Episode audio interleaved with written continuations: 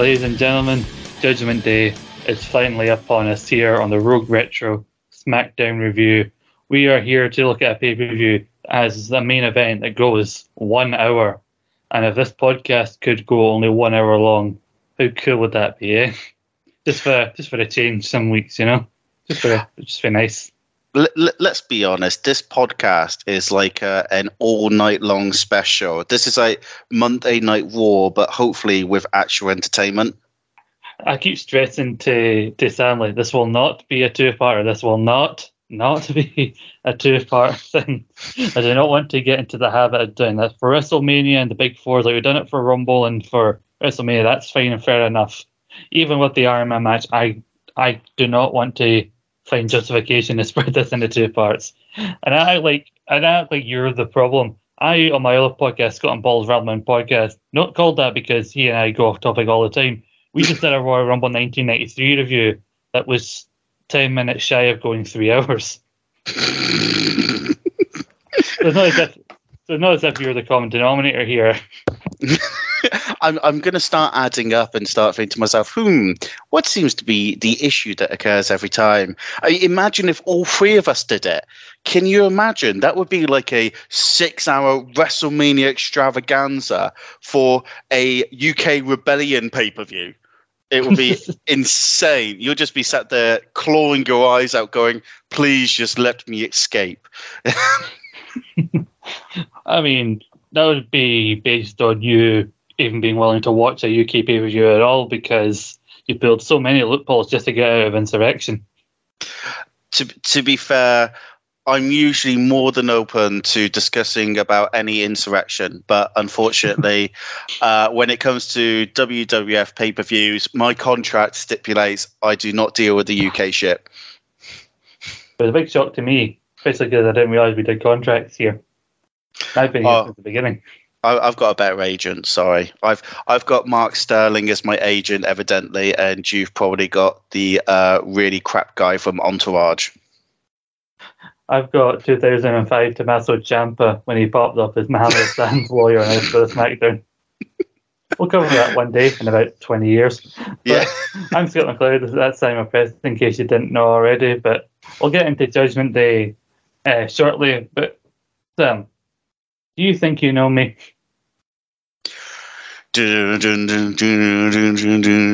I feel like there's got to be enough people out there that will scream in celebration anytime you say, Do you know me? Do you think you know me? yeah, it's a rhetorical question because I'm going to tell you. Uh, I am being called many things, some of them accurate, some of them not. Most of them accurate. But one thing I like to think that I am is a man of my word. Even though I may not do them in the time fashion that you want me to do a thing, I doesn't mean I won't do a thing that you asked me to do.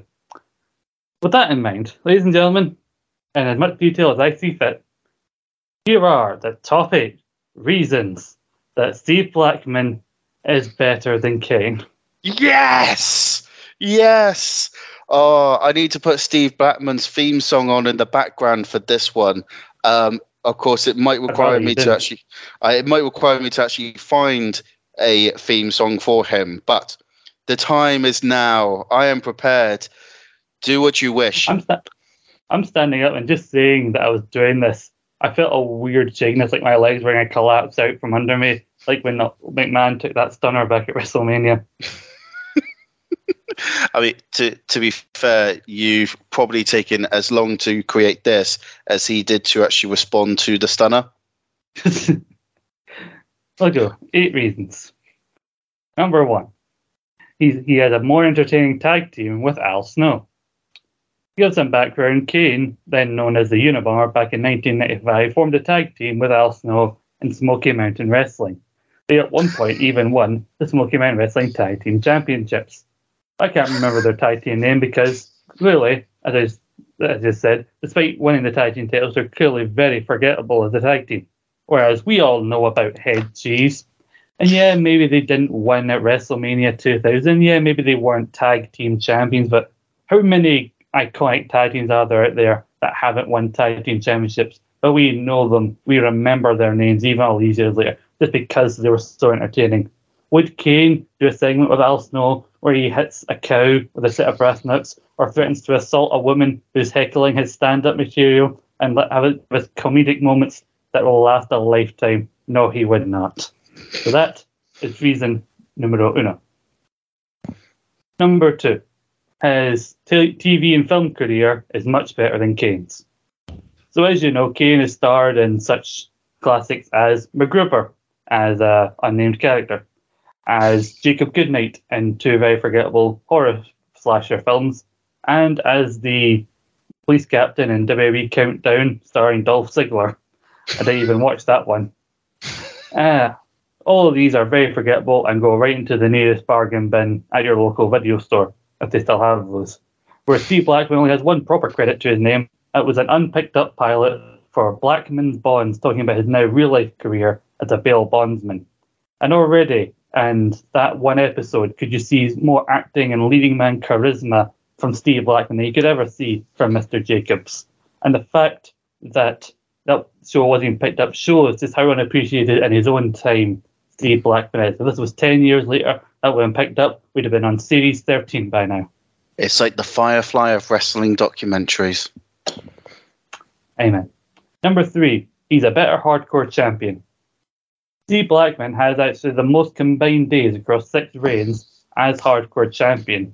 His longest reign going almost 80 days in the summer of 2000. We'll get to that very soon. Kane, on the other hand, only has one reign as hardcore champion, albeit in a memorable match at WrestleMania 17 where he won it. But he only held on to that belt for a measly 16 days before losing it to Rhino. He couldn't even hold on to it for more than three weeks, and he's one, maybe one of the most intimidating guys in the locker room. Whereas Steve Blackman, we remember Steve Blackman as hardcore champion. He gave us such iconic moments as knocking Shane off the Titantron SummerSlam. So just for that alone, and his multiple reigns and the accumulated days that it added up to, we remember Steve Blackman as hardcore champion. These uh, these two next two reasons are kind of they're kind of merged into one, but I'll say them separately. Number four, he has practically no social media presence. Now, Steve Blackman is a private man. He doesn't, you know, put his opinions out there. He's not like many of us out there who needs to get the first thought out of their brain and onto social media, onto Twitter, onto Facebook, and Instagram. Whereas Mr. Jacobs has several Twitter both as Kane and as himself, which leads into reason number five. He keeps his opinions about masks to himself. One of the biggest mistakes I ever made was following Glenn Jacobs on social media. Where I get a first hand glimpse at his policies and his opinions on things like masks. But the great thing about Steve Blackman is he could also be very anti mask. He could very well be anti government. He could have very offensive opinions, but we wouldn't know that because he did the smart thing and keeps it to his fucking self and doesn't spread it across social media because he doesn't feel the need to so we should all be more like Steve Blackman in that sense. Uh, keeping that theme, number six, he never wrote a book. I would buy a Steve Blackman book. I also got bought a Kane book, the last third of which is one of the most boring and tedious things I've ever read because it's him trying to compare wrestling and politics in a fun way to make it more interesting, like a dad trying to explain a thing that he thinks is cool that will never be cool. Uh, Steve Blackman did not feel the need to borrow us a book about politics, even though he, if he reads the book, it would definitely be a bestseller. Number seven, this is a legit reason here. Uh, he survived malaria. Legit, Steve Blackman in 1989 suffered malaria and dysentery on a tour of South Africa, which left him hospitalized for numerous years, really halted his wrestling career and set him back a bit because he had to rebuild up the muscle mass that he lost. He was at death's door, it seemed like, at one point. So the fact that he can come back from near death, but Glenn Jacobs can't put on a mask, it keeps going on about a kayfabe fire that happened to him all these years ago and still doesn't get over it. Where Steve Blackman doesn't talk about the fact he nearly died, he just gets on with his life. Another reason why he's better than Kane. And finally, number eight, and probably the most important reason, is that if the two ever met and got into a legit fight, Steve Blackman could probably beat the shit out of Kane.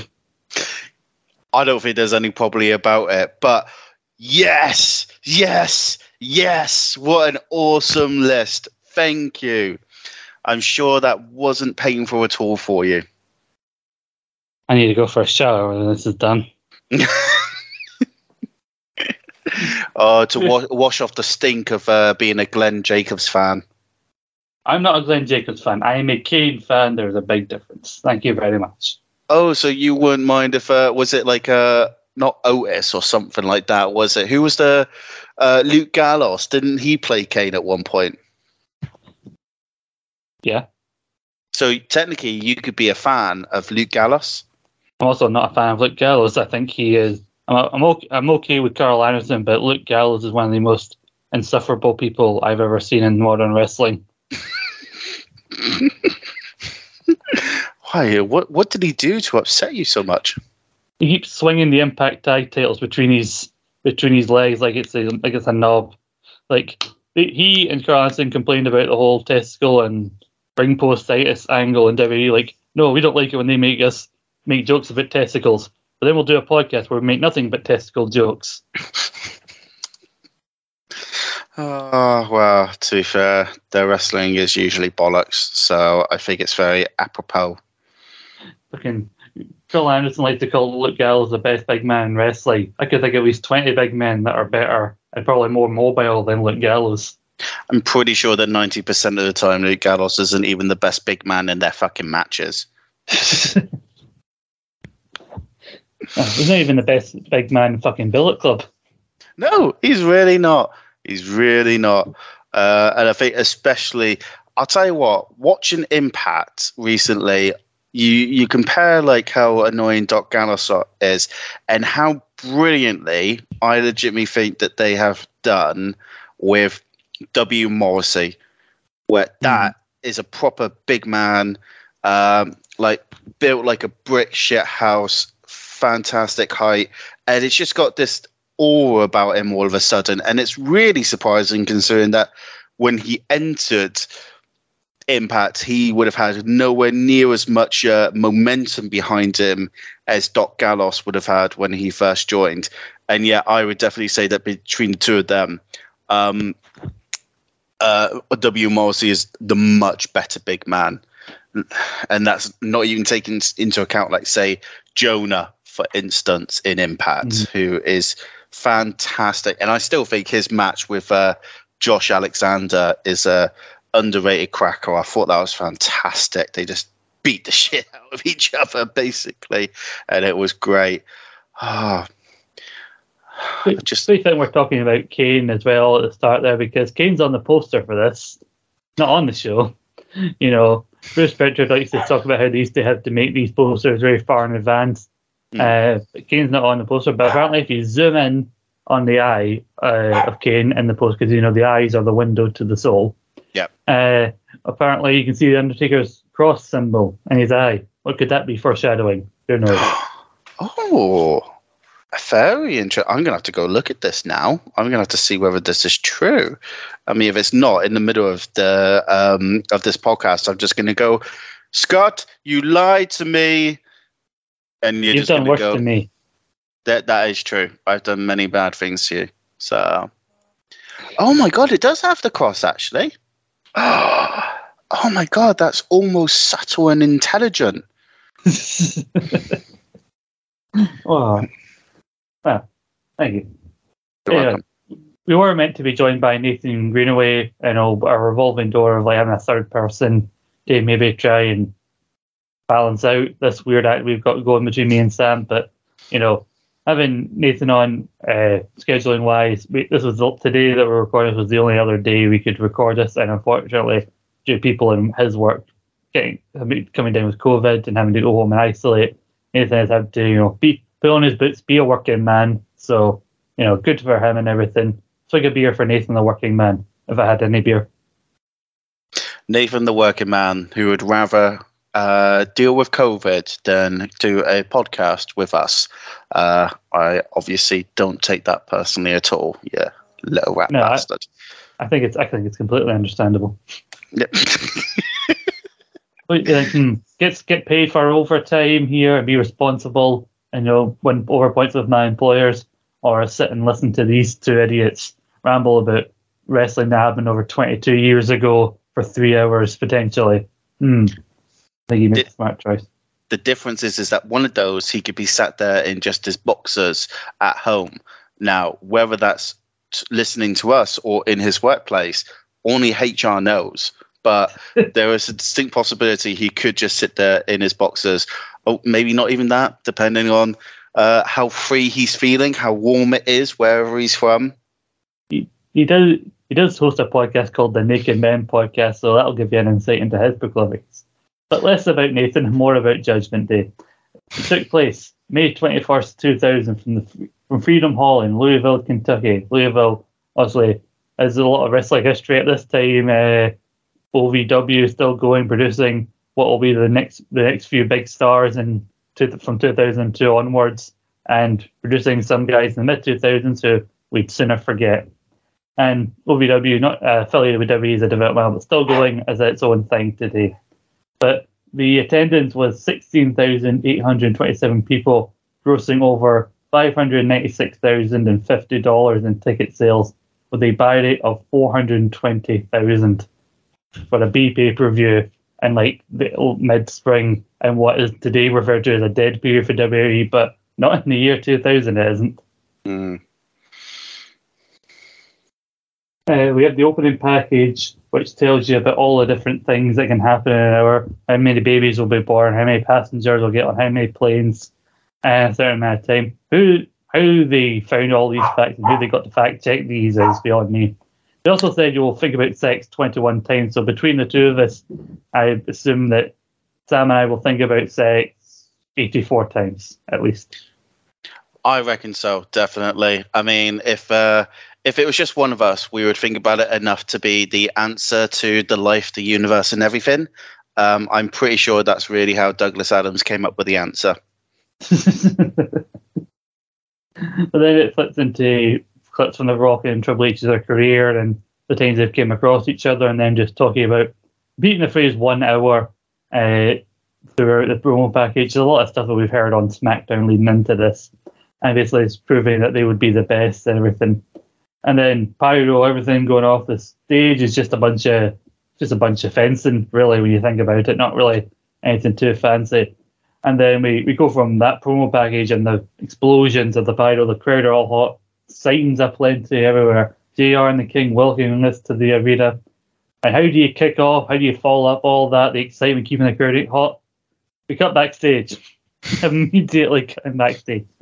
Is this Judgment Day or an episode of Raw? I thought did the Sunday Night Heat overrun somehow? Did the was there a miscue with the people in charge of power? Did they set it off right in the last few minutes of Sunday Night Heat? this is going on because like they're running, Vince is running through what all the regime members are going to be doing, uh, and they've got a big plate of hummus and vegetables on the table. The only person eating it is X Pac for some reason. Uh, you got to you know get load up before his big match, apparently. Can't put some through the table and to something.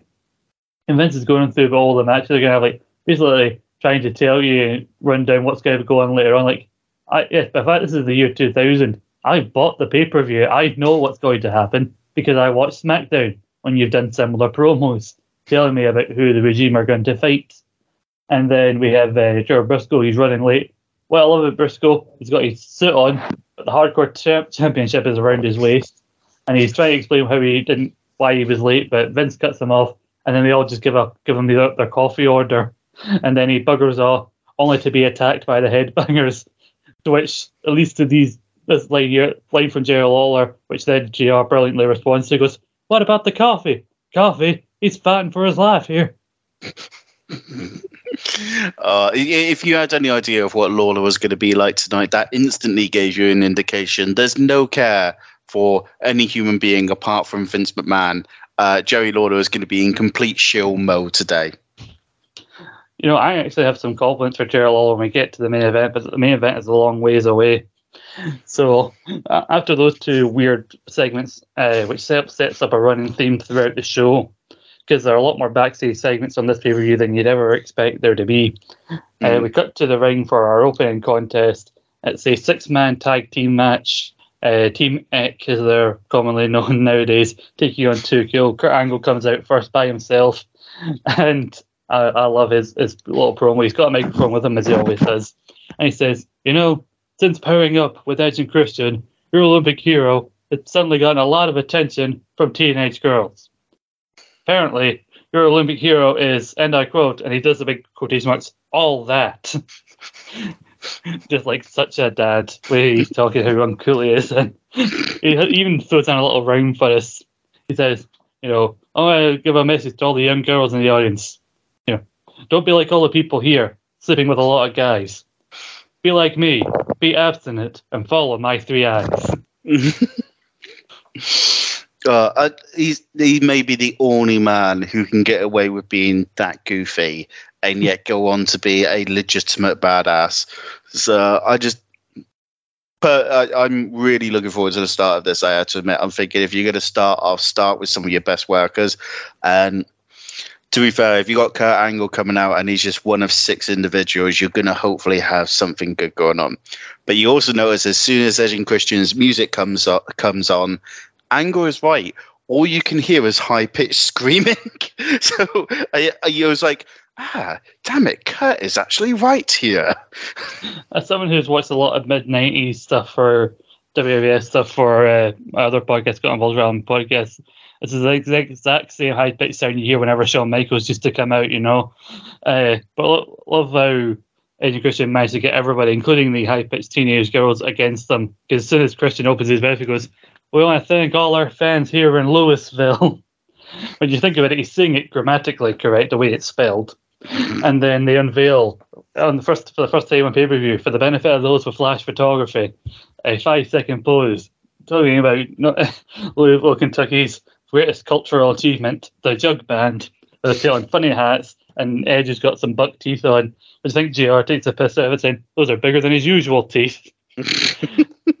and then they do the five second pose, to which Edge uh, goes, "With his teeth still in, i hope y'all enjoyed it." And then something I love rediscovering as you go back into 2000 is how over Too Cool are because they're basically a great opening card act because so I'll say people are booing that literally the minute the opening riff of their music hits like they get one of the I think it's fair to say rather other than the rock maybe they get one of the loudest pops of the night. I think you're right. Yeah, you can like they are hugely popular. You can hear it as soon as they come out that everyone's completely into them. And i did i did kind of love to some degrees that you have Too Cool dancing like 10 feet in front of rikishi. And it's almost like rikishi just went uh, you know you guys go ahead. I'll catch up. I'll catch up. So that when he comes out he gets more attention.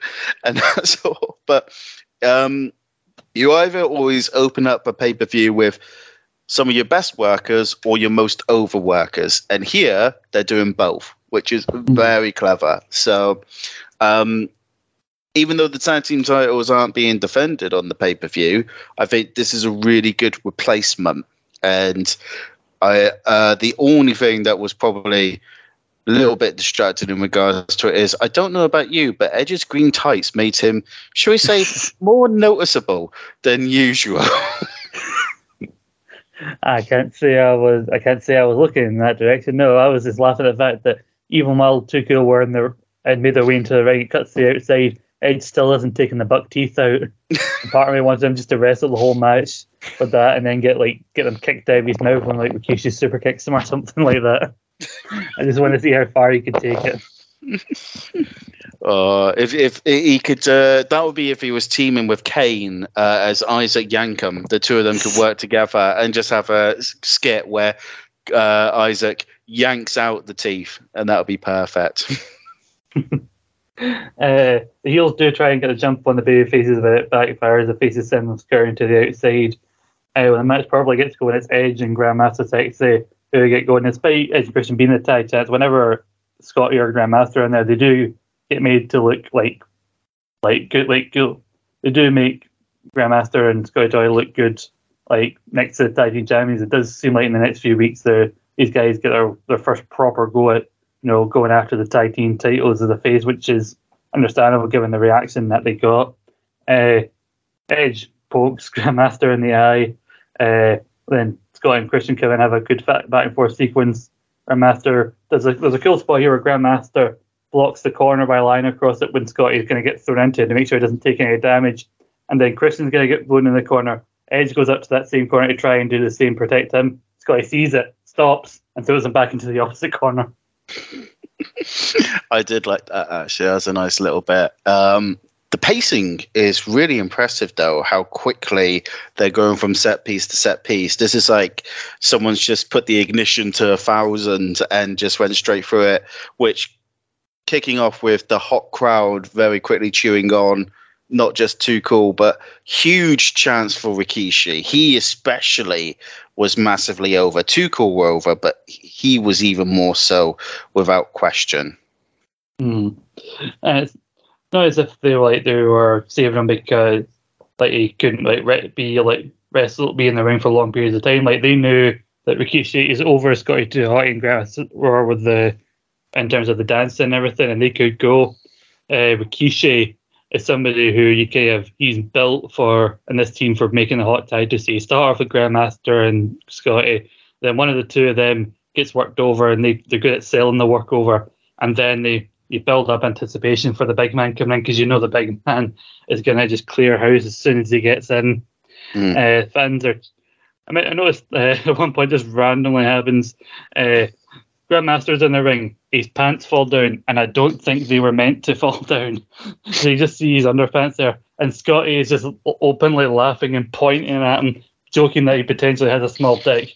And then just, I think the big indication that it's not meant to happen is that obviously Rikishi uh, is try, meant to be the serious one of the group, and then they get him to dance at the end, where you know they make him reluctantly put the glass on, and that gets him to dance the move. You notice Rikishi is leaning on the turnbuckle pad with his arm, and he's with his arm over his face, clearly trying to hide the fact that he can't hold back his laughter. Oh, he completely corpsed. Completely corpsed. He was not. He was. Sub, He was not expecting it. And Grandmaster's just like trying to act like, oh yeah, that was totally meant to be. And Scott's like, yeah, whatever, Michael Penis. So it was just so random.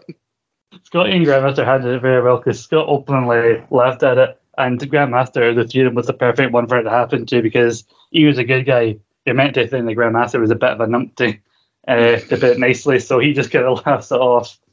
Uh, I think this is the maybe I've not noticed it before now, but when Scotty does the worm, it's the first thing I probably noticed the fans all. I, I heard Lawler doing it, but I had, this first thing I probably heard the fans chatting along the W O R, and then Kurt Angle becomes the biggest heel in Kentucky by having the gall, the unmitigated gall, to cut off the worm. Just some of the loudest boos of the night for cutting off the the weirdest dance slash most ineffective finishing move of all time.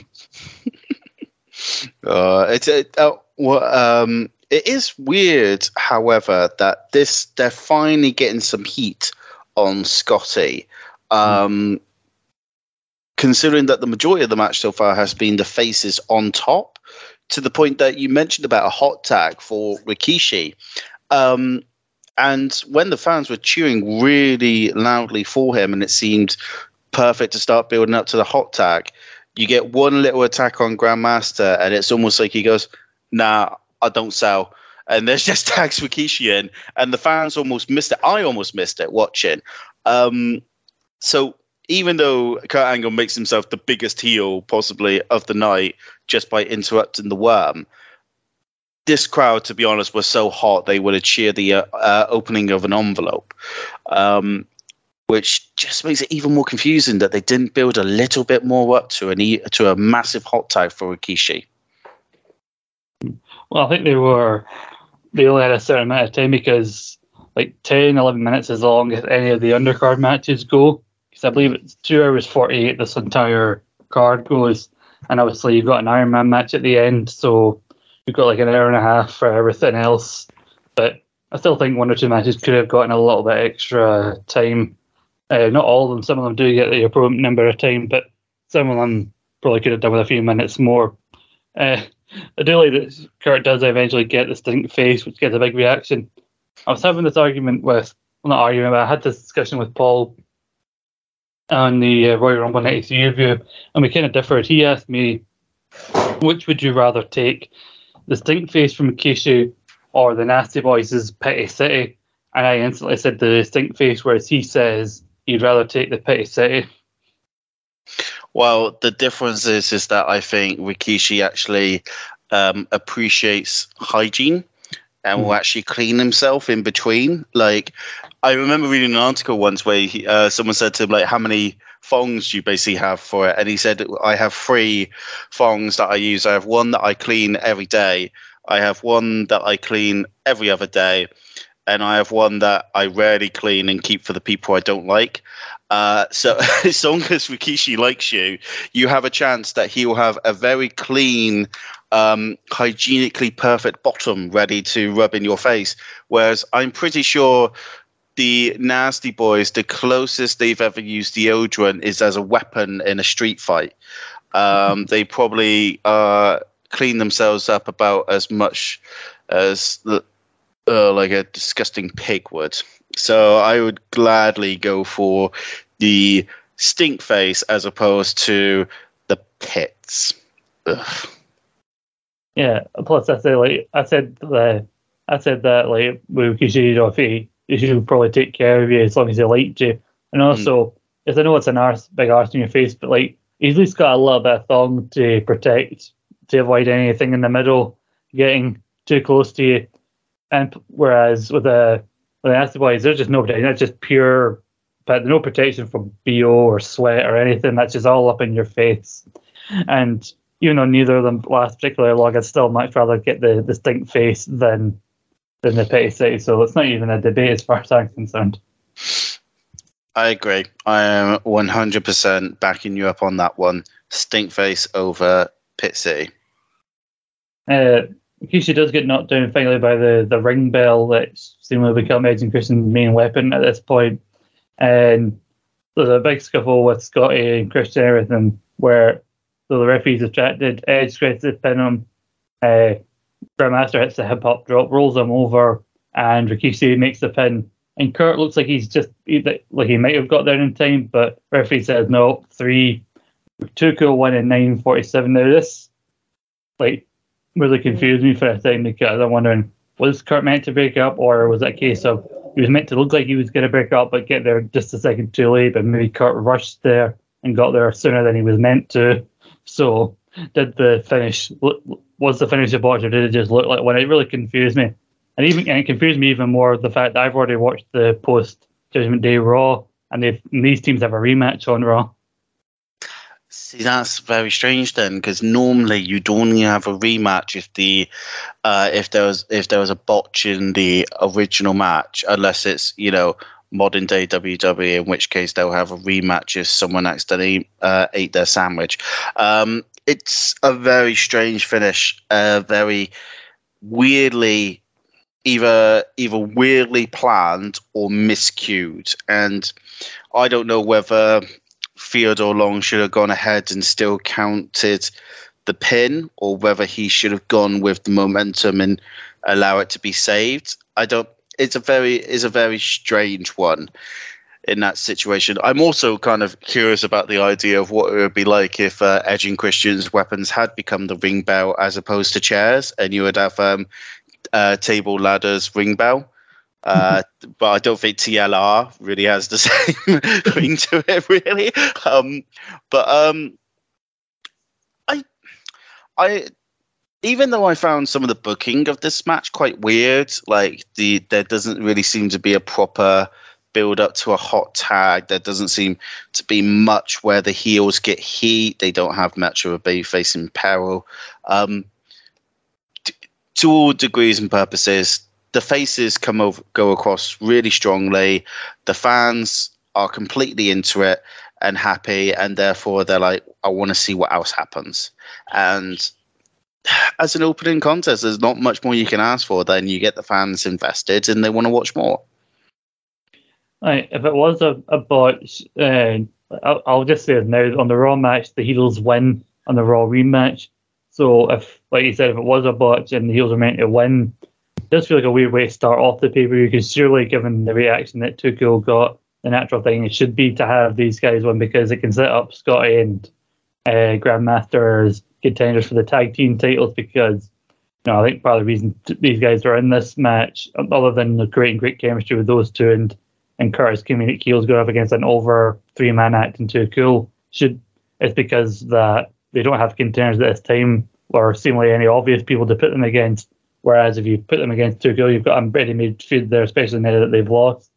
And Rikishi and Kurt Angle, you know, they're both on the up and up, and I think either of them losing probably doesn't hurt the other. But I think, you know, it's a it's a nice feel-good win for the to start the show because God knows uh, after a certain point we don't have many of those on this show. It it seems like uh, almost like an apology, uh, like oh enjoy this while you can because it's it, you ain't gonna get any more like this afterwards. So which is mildly disappointing, and I I I also will question some of the decisions that occur as we go through, but that's for then. Um, at least they started off positively enough that um, the fans can be happy. Mm-hmm. Yeah, and then they get to do also their their dancing at the end. So, you know, a crowd are you keep them hot to go through to the next match. But before that, we do get a HBK promo, getting an interview with Michael Cole, asking, Will he call the Iron Man match down the middle? You were spotted in so and so's locker room during Sunday Night Heat. I didn't mention that Shawn was randomly seen walking backstage after we saw the Brisco uh, in an altercation with the altercation with the headbangers, and he answered the old question: Who wears short shorts? Shawn Michaels wears short shorts.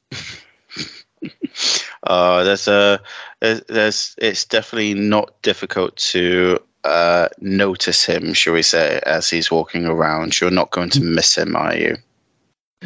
He's, he's even to his hands off the merchandise. The merchandise is nearly falling at your shorts that tight, Shawn. Come on, put it away, lad. Just, I'm pretty sure that this uh, could be classed as indecent exposure, young man. So can you please uh, put it back in your pants, uh, uh just to not scare the children who are watching late at night? Uh, we go to a clip from earlier today of Eddie and Chyna arriving. The audio quality is not the best, and Eddie's really hamming up his uh, his accent here. So I can't really understand what he said, other than the occasional mamacita thrown in there. I can't hear what he's fucking saying. But he and Chyna are there, they're in high spirits. Then Malenko shows up and shortly followed by Saturn, both proving why the two of them, as good at wrestlers they are, never really went anywhere because, God, they are dull. he just like, oh, I'll see you deal with you in the ring, and you, Chyna, you stay out of our business. And then Eddie and Chyna basically just rip the piss out, like, yeah, sure, she won't get involved. Wink. And then Saturn just wanders by, clearly not knowing what the hell was said, just went, you want to kiss somebody there, kiss the ass of the guy who's going to win. And that's me. And just walks off. Afterwards, I swear down the look on Malenko's face. Uh, it's almost like he died a little inside, uh, realizing the sort of promo he was involved in there. Because it's probably one of the few times he can legitimately say he was not one of the worst promos on there. I mean, I love Dean Malenko as a wrestler. I think he is fucking amazing, and he, there was nothing he couldn't do apart from grow an extra foot in order to be put into the position he deserved. Um, however, promos were never going to be um, his forte, should we say? Mm. No, they were not. Uh, as much as I love JR, I I'm a fan on the internet, so I will poke holes and things. And there are two glaring untrue statements that JR says right here. He says Saturn is, feels jealous because he's the only one who hasn't held gold. So clearly, we know that the hardcore title means fuck all to JR. So he's because he's clearly forgetting that all 30 seconds back a month or so ago that Perry Saturn held the hardcore title for before losing to Taz or Crash Holly. It was one of those two. And then he also says. So I was really confused at that time. I was legitimately thinking to myself, I'm sure he was hardcore champion, but it shows how little I cared about Perry Saturn at the time that I didn't actually bother to do the research. So thank you for doing it for me. He also said, "Oh, the last few times this has been defended on pay per view hasn't worked out for the uh, for the European champion. The last time this was defended was last time this changed hands on pay per view was at WrestleMania. Since then, Eddie successfully defended it at Backlash against Essa Rios and Insurrextion against Jericho. So uh, actually, the last few reviews have been very prosperous. But actually, the last few reviews have been done very well for the European champion. So JR, again, your facts do not add up because then before then, the last time it changed hands on pay per view before WrestleMania was Armageddon, which was in December. So JR, do you care about any titles like past the IC and WWF? Clearly you don't. This view shows otherwise.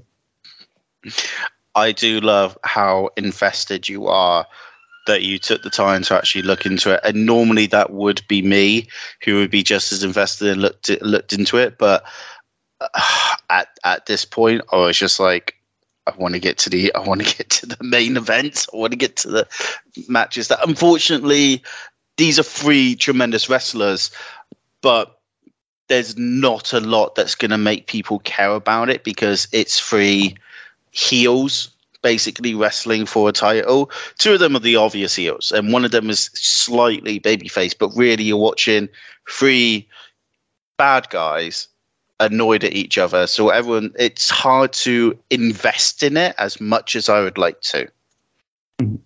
Yeah, and uh, like like you said, Saturn and Malenko are the obvious because they're angry at Eddie because they feel abandoned by him in favor of Chyna. They even attack Chyna to help get some heat on them because Eddie and Chyna are over. But Chyna isn't the most likable, and Eddie is like turning face here. Uh, but again, can act very heelish. But again, that's the point of the Attitude Era, where if you're a heel, you act heelishly. But weirdly, if you're a face, you also act heelishly. So you never really know who the true villain actually is. And you know, it's a great match. This these guys would have probably had great matches either one on one in different combinations and as triple threats throughout their careers leading up to this. Of course, they, they know each other like the back of their hand. But, you know, they were just it just felt like I'd when I see these three on the card fighting each other, it's just me that feels like I should be more blown away by a triple threat match between these guys because there are great spots in here, but it just started off with like obviously Malenko and Saturn working together to take out Eddie, but obviously within a minute of them even doing an offensive move on Eddie, they're already fighting against each other. And just the point where a guy takes a move and then he goes after the other guy, and the third guy pops right back up and doesn't sell the move he just taken because he has to break up a pinfall. So it's just a case of move, pin break up, move to another person, they provide a pinfall. Like it's just a lot more, you know, rinse repeat in this match than I would have liked. Yeah, I, I get what you're saying in regards to that one. Um, there were some really awesome moments to some degrees. Like I loved um, Dean Malenko's gutbuster from the second rope on Eddie. I mm. thought was fantastic looking and was really painful to see as well. And I even loved the fact that you had um, Saturn cheekily hitting a frog uh, frog splash on Eddie and trying to Texas Cloverleaf on Dean Malenko at the same time, which even the commentators noticed and made a comment about. But you then had it Malenko trying the Rings of Saturn on Saturn, his uh, the third finisher in a row, um, and that got no notice at all. And all I could think was, ah, maybe because Saturn never wins matches, they don't recognize it's his finisher, which is really disappointing. I can imagine. Um, there were some interesting inclusions I really liked as well. There was the fact that Eddie and Saturn both entered to their own music, but interestingly, Dean Malenko entered to the Radicals' music, which would suggest that even though there's issues between the three of them, Malenko might be the only one subconsciously who is still attached to the idea of the Radicals, uh, in that he wants to get it in the ring and just like fight it out like wrestlers do, whereas Saturn has already decided to move on and Eddie has moved on. And I found that a really interesting inclusion uh, compared to um, normal. And the other thing that I thought was really interesting was uh, the fact that JR made a really good point where he says, like, ah, two of them should eliminate the third so they can fight it out by themselves. And, you know, Jerry Lawler going like, oh, that's really good advice, actually. And all I could think was, huh, that sounds like the sort of thing you'd expect an ex-professional wrestler to already have thought about. But then I'm obviously giving Jerry Lawler too much credit again. Um, then again, then again, Jerry comes from an era on that they did triple threat matches. Like the first WF triple threat match didn't happen until 1997. That is very true, actually. So maybe that is a fair point. I'll have to hold my hands up to that. Um, I enjoyed the match to the degrees that it wasn't that boring. It was very quick and fast paced, and there was no like downtime, and there was always something happening. But it definitely, um, it definitely wasn't getting a reaction from the crowd, and I think it, considering how hot they were for Too Cool, it's mildly disappointing to think that three wrestlers who are deserving of actual heat because of how good they are got nothing, whereas like two dancing clowns in uh, black and white polka dots were absolutely huge over. Um, yeah, this this match didn't have the crowd it deserved. I felt, um, and I'd like to have seen what it would have been like if they'd had even longer to work with. Yeah, because this only goes like it's just shy of eight minutes. This this gets so maybe the fact that they were constantly coming back in and breaking up pins maybe was because they were working against a short kind of time limit. I do like that Eddie takes advantage at one point of you know, Saturn Michael being distracted and can't work together to take out the champion. So he manages to low blow them both at the same time, which was pretty cool. But I think, like the part of the reason Saturn, uh, I think part of the reason that Dean blocking the rings of Saturn uh, didn't get much mentions because he, he, looked a bit like he couldn't get it on properly. Like, it took him a while to properly set up the move, and I'm watching like you're not really living up to your reputation as the man of a thousand holds, are you? Especially when the ma- given that the man of a thousand and four holds is going to be in a submission match later on tonight. Uh, there's a good ball. I think it's against Saturn where Eddie counters a pop up powerbomb attempt into a Hurricane Rana. Uh, the finish is very of its era. It's very Eddie in Chyna. I believe this became so popular that this ended up going on one of the old SmackDown games at the time, where uh, Chyna has a lead pipe hidden in the flowers which he uses to help out Eddie to defeat Saturn Michael. She hits Saturn, I think, with them and then trips up uh, Dean, which allows Eddie to sneak up and hit him with a roll up for the win. So, you know, I think like both the European and IC titles have like great workers fighting over them. They both kind of got workhorse status applied to them with the people who are challenging for them. But like the IC title has already got the reputation as a workhorse belt, whereas the European title seems to have more of an uphill battle for people to kind of invest in the people fighting over it because they care about Eddie as a character because he's so charismatic, obviously. But mm. just like it was weird at Backlash as well, where it didn't seem like the Essa Rios match lived up to its potential. Cause, so I don't think they're as invested in the matches they are the guy holding the belt because Eddie and Chyna are slowly becoming one of the more popular acts on TV it does seem quite strange that unfortunately uh, the European title and the Intercontinental title, especially since um, Kurt Angle had both, have become very interchangeable to some degrees in that they both seem to be held by workhorses who are trying to have workhorse like matches. But it's very difficult to have that same standing when one of them has the history that the Intercontinental title does. I mean, the Intercontinental title has actually main evented a major pay per view, thinking of SummerSlam 92 with British Bulldog and Bret Hart. Whereas the European title, the closest they've ever gotten, was a very successful tournament final between, again, British Bulldog and this time Owen Hart.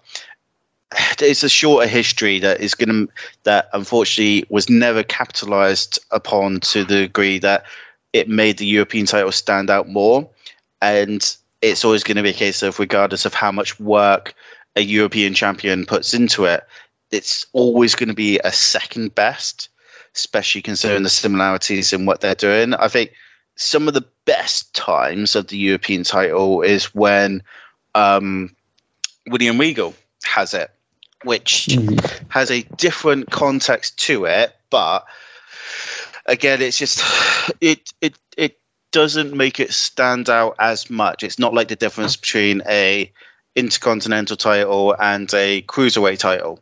You know, like uh, like you could have had from WCW, or you have, for instance, a I don't know a hardcore division, and you have a um, United States Championship, something like that. There's not enough to differentiate. It's too similar, and this mm. is where it really damages. well, not damages, but it, it, like you said, creates an uphill battle for the European title to gain relevance. Yeah, I mean, one of these days, actually, one day very soon, me and Paul on our show, we've done like some retrospectives wrestling wise, and we did one about the light heavyweight title, and we have plans to do one for the European title. Mm. I think there's an argument to me that even after as early as Shawn Michaels winning off of the initial champion British Bulldog and the only real main event that belt ever got one night only, which isn't fully remembered as when Bulldog main evented for the IC belt. Because when you think of that match, you think of the response, the hey, Bret carrying through the match to get that big response. Whereas when I think of one night only, the European title main event, and I think of uh, Bulldog getting screwed as as Triple H holds the microphone up to his mouth, going, "Scream for your country, Bulldog," as he's been put in a figure four by Shawn Michaels. But there were ebbs and flows like for the European title, like 98, 99 thanks to people like D'Lo Brown and X Pac. But now Eddie's working overtime to make people care about this belt at this stage. It really does feel like, and you know, the thing with Dean being in this match, no, not enough was really made about the idea of him becoming a double champion. I don't think being the light heavyweight champion, and mm. he, I think he likes to think that maybe in the divorce of the Radicals he won the right to keep the theme song. Really, I think the other Radicals just tricked him because neither of them wanted it. So they made him think that he'd won something. Whereas, whereas they're like, phew, we dodged the bullet there, didn't we? uh, so, I mean, the light heavyweight championship is almost a complete non-factor here, when in actuality, probably Dean Malenko should have been the most dangerous individual in the match, because whereas he and Eddie have both been champions, Dean Malenko has held his, I think, the longest out of both of them, and has been a successful defending champion without the need of interference. So in actuality, Dean Malenko should have been one of the strongest individuals coming into the match, not Eddie. I'd almost go so far to say I think it almost would have been better if it had just been Dean versus Eddie. Um, I mean, you just have to look at some of the tremendous matches they had in ECW, but um, you would have two actual legitimate champions being able to demonstrate how good they are by facing one another. And that could have been much better than the triple threat match. Like Saturn was fine, but I think a better story would have been Malenko versus Guerrero, especially if it had been title versus title. Mm. Then Eddie probably would have ended up having to win the light heavyweight title, and then I don't think I think they'd quickly lose interest. Like, ah, we've got this belt on Eddie we don't know what to do with it. Ah, let's get it back off Eddie. Eddie's bigger than this. that is unfortunately the state of it. To be fair, they'd already given up to some degree, so they're like heavyweight title. So they could have just quite easily had it that they did um, that they actually unite the two titles. Um, t- no, I don't think it was going to be massively missed, um, which is very disappointing. And I've just literally this second discovered a fact that is going to probably blow your mind. I wanted to check to see how long um, Eddie Guerrero and Dean Malenko had had the championships in comparison to each other. I want you to think of every title holder currently in WWF at this time. Who do you think had held their title the longest by Judgment Day? I want to guess that it's. Uh, well, actually, because I want to guess is Dean because Dean was like the first member of the Radicals to win a belt and he did it before Mania 2000.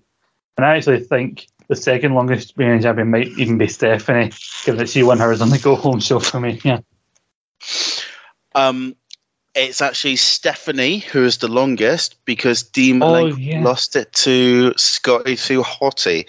Um, you have it that Dean Malenko, as of this event, has held the title for 26 days. Uh, Eddie Guerrero had held the European title for 48 days. Edge and Christian just pip him to the post with 49 days. But the at this rate, the marathon woman in terms of holding the title for a full 54 days was Stephanie McMahon Helmsley.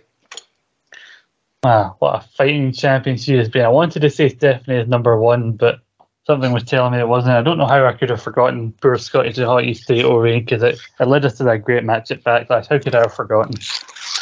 Absolutely. I mean, I think combined, probably Dean Malenko has definitely had it the longest. And really, the rain that Scotty had was very inconsequential, so you probably could have removed it. In fact, if I have a quick look, so com- so originally Dean Malenko ha- held it for 35 days lost it to Scotty for eight, so that would have been 43.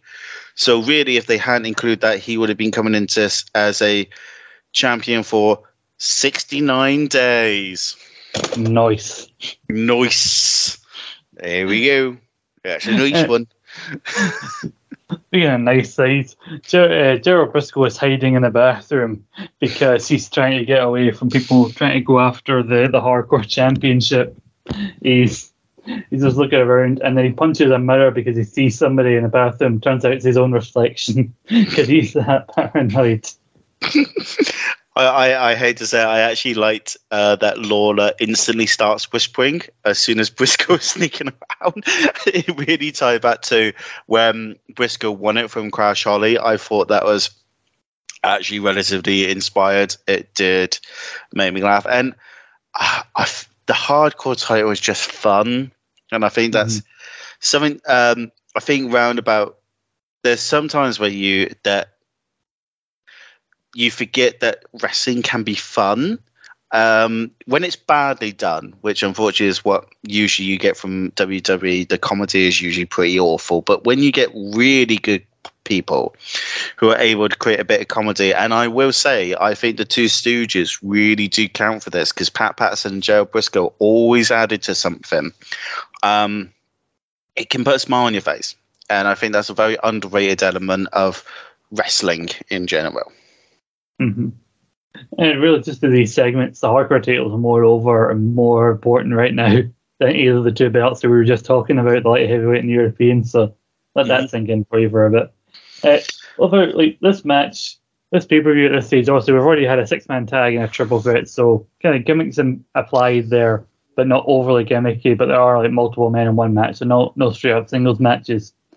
Going forward, the gimmicks are going into overload now because in a row we have a false count anywhere match, a submission match, a tables match, and an Iron Man match. So it's like whenever you play GM mode on the one of the games where every week you have to just put everyone in a different gimmick match. And then wonder the next week why everyone's injured. uh, it, it's definitely it's like the original Extreme Rules to some mm-hmm. degrees. Um, but I'd almost say done well because I feel to some degrees there's a legitimate reason for all of the match choices, as opposed to it be it feeling forced, which you sometimes got with a lot of the later Extreme Rules uh, pay per views, where it's like, oh, it has to be a tables match, or it has to be an Iron Man match. When in actual fact, I feel to some degrees each of these matches with the stipulations they have not only makes sense, but are required elements of the story. Mm-hmm. I would definitely agree with that. And obviously, this match has a gimmick attached to it, so it can allow for shenanigans, given it involves someone who right now knows that they're an arm wrestler and doesn't have a high ego of himself and tries to rebook his spot in the Royal Rumble. You have Shane McMahon taking on the Big Show in a false count anywhere match. Shane comes out with a Big Show, with a Big Show's big nasty bastard T-shirt on, but on the back it says "Which way did he go?" Uh, Big Show's still coming out to that horrible WF aggression song of his. And Shane, you know what? The Lord loves a, a trier, but he was a fool to try this. He immediately tries to dive over the top onto the Big Show, who just catches him out of midair like it's nothing. And what I like about this match, it only goes seven and a half minutes, which is shorter than I thought it would. But to be fair, as good as he is at this point, I don't really feel like watching a match with a McMahon go fairly long. So I'm happy for them to keep it short. But the smart thing they did here is quite a few people interfere on Shane's behalf, but from the boss man to T&A to Big Bull Buchanan at the end. And it's only when someone else is with someone else's assistance that Shane gets any offense at all. Whereas when no one's helping him, it's all Big Show, which makes sense. Absolutely. Um, it's a very rare occurrence you can have it that a crowd will cheer on a giant beating up a smaller person. Um, it it requires really good um, dickish behavior, such as Bobby Heenan, Heenan with Andre the Giant, or in this case, Shane McMahon uh, being such a dick that everyone is happy to see the Big Show beat the crap out of him. Um, I have to admit, at the start of the match, when Shane is stood in the ring and you can you get like a side glimpse of him, um, is it just me or does Shane have like a really weak chin that looks like it's going to wobble any second? Like if you put him in a silhouette, he is basically the modern interpretation of Alfred Hitchcock. Um, it's very distracting when it starts. Um, and you get to see the Big Show bring out a very rare power bomb on the Big Boss Man.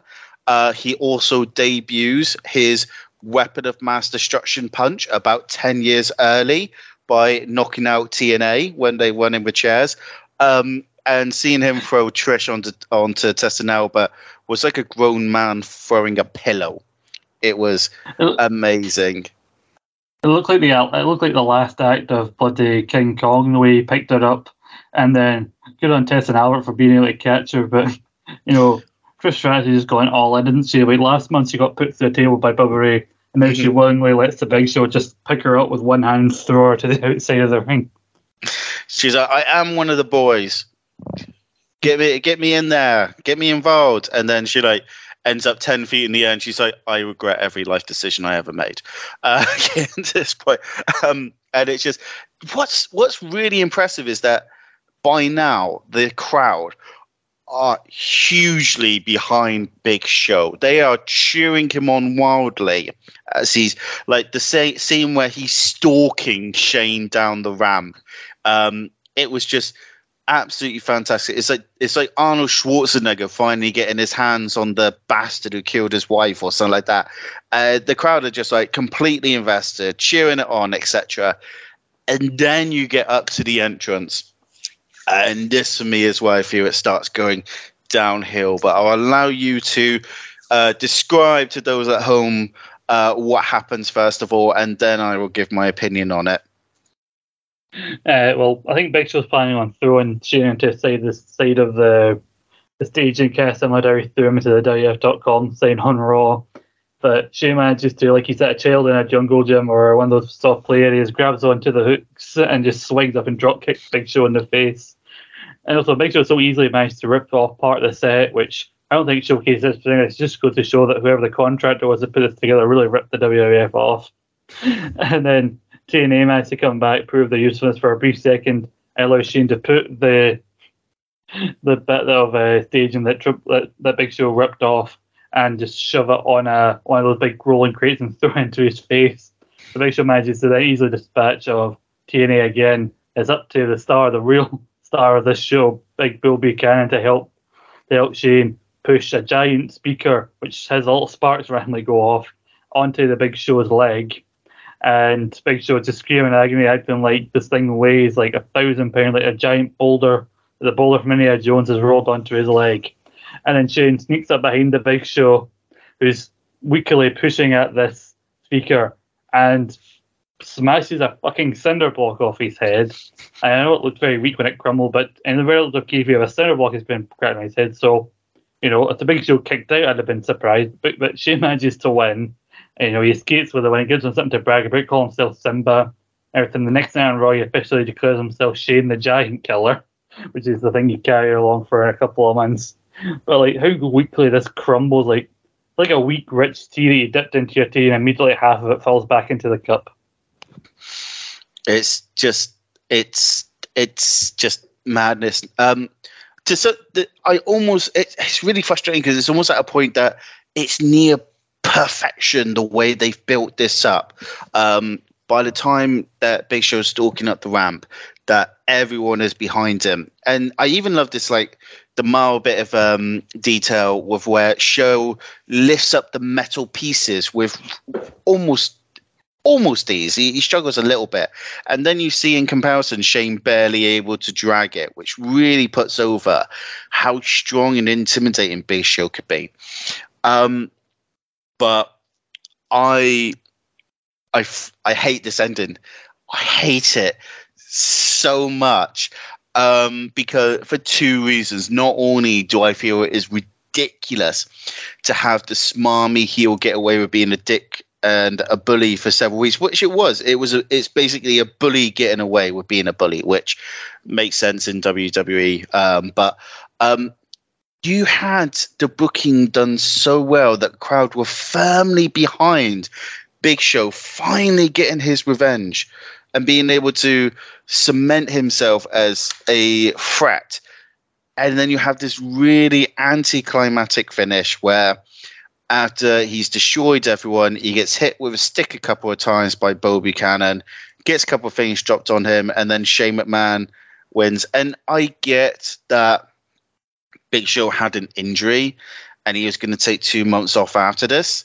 But I still find the booking decisions in this match questionable at best, if not just plain disappointing. And it frustrates me to hell thinking how good could Big Show have been if they'd actually just gone ahead and had him win. Mm-hmm. I mean, I think a lot of the issues that uh, Shane mentions to Big Show calling him unmotivated, calling him a slob and everything. I said at the time that a lot of that is probably Vince speaking through Shane because Big Show was getting a reputation for being a bit lazy at this time. He did have a bit of an attitude. He himself would admit that he had an attitude. I think part of that, as much as his injury, is the reason he didn't win this because you know, he gets put, taken off in the ambulance and everything, swearing he'll get revenge on Shane. And I mean, yeah, it create makes Shane even more, you know, despicable and everything, and gives you more reason to hate him. But like as you said, yeah, it was the most over and behind the Big Show. People were more behind Big Show here than when he was WWF champion. So just think mm. about that. But Big Show, I'll put this little factor in here. This is Big Show's last pay per view appearance for the entirety of 2000. Because he'll go away, come back in the summer very briefly, get sent to OVW before he had big SummerSlam plans, and they, even start setting up those SummerSlam plans, which we'll see on TV when we get to it, before immediately wait, rushingly keep taking the Big Show out of that match uh, and sending him back to OVW to lose some weight and you know, you know, basically lose some of that fucking attitude that he had before he returned in early 2001. It's really frustration, frustrating to say, and to some degree, there's a real what if. What if he hadn't been injured? What could have happened? Because um, his push had been very stop start for the majority of the time he'd been with the WWE so far. And then this almost feels like it was meant to be. They had almost bo- lighting in a bottle. Big Show was over more than he has probably ever been at that point in WWE. And it just ends up going nowhere. And that's very disappointing. And it's the first disappointing decision, I would say, of the night uh, because I did not agree with the booking of the ending or who went over. So that, uh, but it kind of was indic- indicative of uh, where things were going to go from here, wasn't it? A little bit, yeah, a little bit. You know, like I said on SmackDown ago, like yeah, the heels did tall for the most part, but don't worry, they're all get their comeuppance at the uh, the pay per view. Okay, so Shane didn't get his comeuppance, but the other baddies they'll get their comeuppance. Don't you worry. so before that, something to cheer you up. We've got Gerald Brisco again. He's wanting to hide in the the referee's room. He he pulls the, the blinds down so no one can look in the window and walk past and see that he's in there. And so he goes to, wants to hide with the referees, and they say, "Yeah, come on, man. oh man, these guys are all out to get me. I just want to take a nap. And then the referees uh, almost argue amongst themselves like which one is going to potentially go after and the hardcore title. Where you're like, hey, what the hell are you doing? Then he kind of just like shoves them in the ground and knocks them on their arse. And more often than not, whenever he gets into a fight with somebody, I'd be rooting for, I'd have my money on Brisco because even at 50 year old that he is here, he is still like got this amateur background as a shooter. So mm-hmm. I'd take Brisco over a fight over most of these guys any day as hardcore champion. Absolutely, he's actually a, a legitimate wrestler, um, which is very impressive, and he could handle himself back in the days where you had to handle yourself. So it says it says something about how good he is actually as a character that he's able to come across as so um, harmless to some degrees. When in actual fact, if you knew the reality behind him, it's kind of like an older version of Kurt Angle in that he could be very goofy and daft, etc. And you think, oh, obviously he's gonna, he can't be, he can't be that bad. But in actuality, if you knew their background, you'd be like, fuck, this is someone who's actually legitimate. Have you heard the story of how uh, in a creative meeting Brisco put uh, Triple H in his place later in 2000? Is this when they were talking about Angle being champion? I think no, it was about Angle potentially the the storyline that they were teasing later on with with Angle and Stephanie that was going to lead to in kayfabe because I don't think they were together in real life yet. Uh, Stephanie leaving Triple H for Kurt Angle, uh, which is more believable than when she weirdly aligned with Jericho in 2002. But Triple H tried to claim that Angle, like it wouldn't be believable in real life that someone like Stephanie would choose a nerd or whatever like Kurt Angle over him. And Brisco would basically just stood up for everybody and went, Yeah, but in a shoot fight, he'd kick your ass. Because I think Brisco may have been the one of the guys that scouted Angle because it seemed to be for a while that anybody who came in with some amateur or real background in sport and everything, a lot of them, at least when it comes to like an amateur background, it mm. was Gerald Brisco that scouted them. That wouldn't surprise me all that much. Um, and I love the idea that because there was a there was a another one I heard which was um, interesting, where supposedly when they were talking about giving Kurt Angle the WWF title, Triple H was like, um, "It's not believable that he could be a world champion," and someone turned around to him and said, "Why don't you go have a legitimate fight with him and then find out?" And that's when he just shut up, and they gave the title to Angle. Because, and and I I I I wouldn't be surprised if it was Gerald Brisco who said that to be honest, because Kurt Angle and Joe Brisco are both legitimate fuckers, so it's very impressive. Yeah. Nice when you hear stories of someone like shut down like that. Like Nash apparently complaining about booking me, you know, oh, I, I got paid less than any WWF champion in history. I think it was Cornette or somebody who jumped up and shouted, that's because you drew less money than any WWF champion in history. Oh god, yeah. If you got, if you think you you're the you're the bollocks at all, you're gonna have it completely decimated uh, before you realize it, which is just absolutely brilliant. I fucking love that. Oh, I don't god. want this. I don't want this show to go on any longer than it needs to. But I'm going to tell one more story before I move on. That one more one. I think it was Corey that told it on Jericho's podcast when he appeared with the Bucks before All In, where he talked about Booker T dissing CM Punk where he said that like, the idea of like they didn't they try not to say someone's a leader in terms of the Bullet Club because as soon as someone declares themselves a leader, they you know really for a fact they're not the leader. And they said that Punk was angry that someone had left a bit of trash in the middle of the locker room floor and like put in the bin. And he stood up while he was while he was WWE champion, and he said, "You know, guys, as locker room leader, I'm going to need you like to pick your stuff up." Or he said something. And he started off the sentence phase with, "As locker room leader," and Booker T was apparently in the locker room just he was reading something and without even looking up from what he was reading, he says, "If you have to say you're the locker room leader, you're not the locker room leader." oh fucking hell!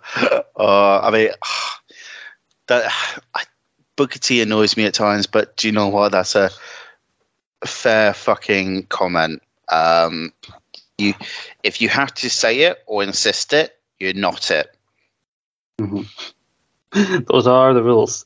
Uh, randomly, Shawn Triple H are chatting backstage. They're not talking about the match, but they're just chatting randomly about. Like Triple H is asking about his family and the idea, like, oh, John, let me ask you a personal question. Are you really gonna wear those shorts?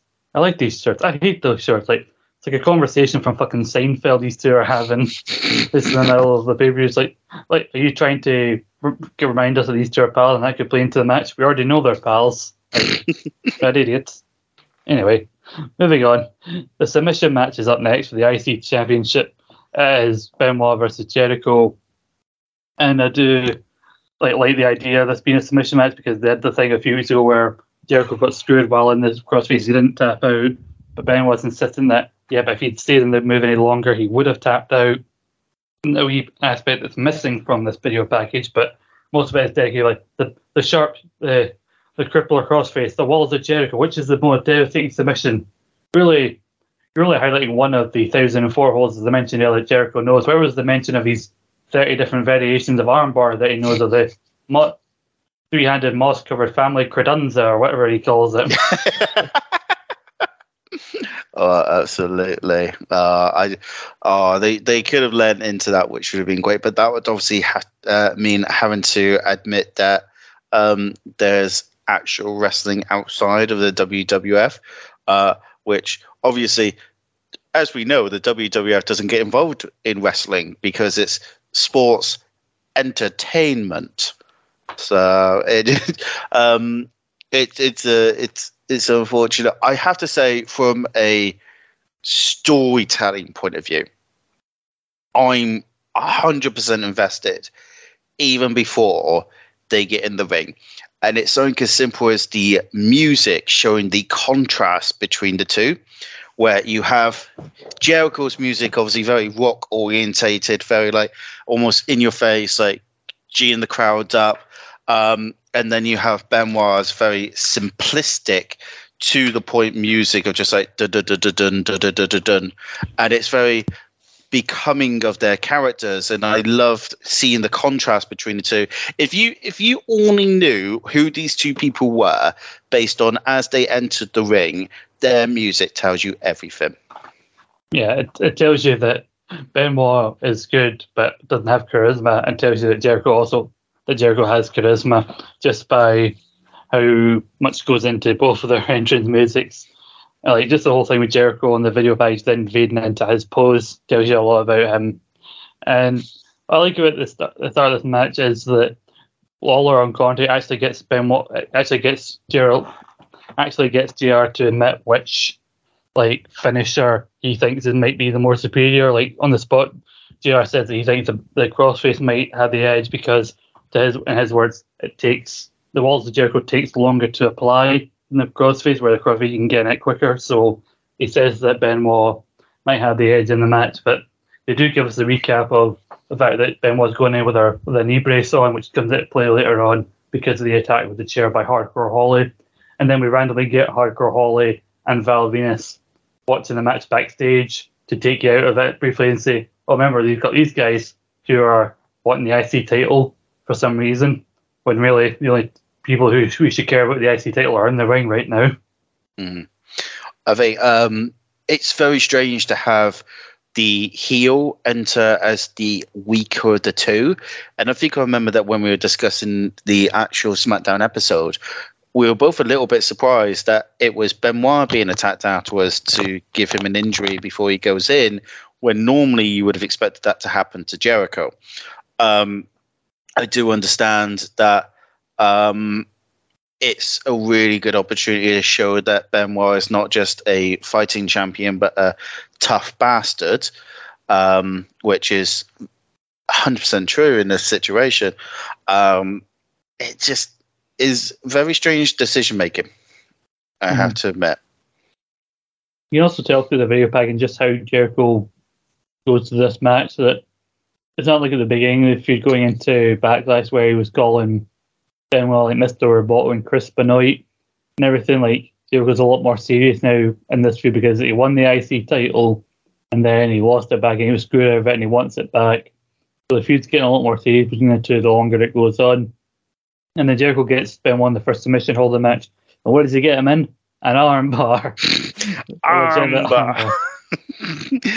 I, lo- I love that. I love that not only for the callback to his history, but I also it's it's the fact that he subverts your expectation because he you expect him to go for the bulldog is normal, and then instead he locks in the armbar, and that to me instantly demonstrates the different mindset compared to normal. Whereas normally he would go for the bulldog in order to set up for another move. Here it's vital that he get in a submission hold, so therefore he changes his game plan.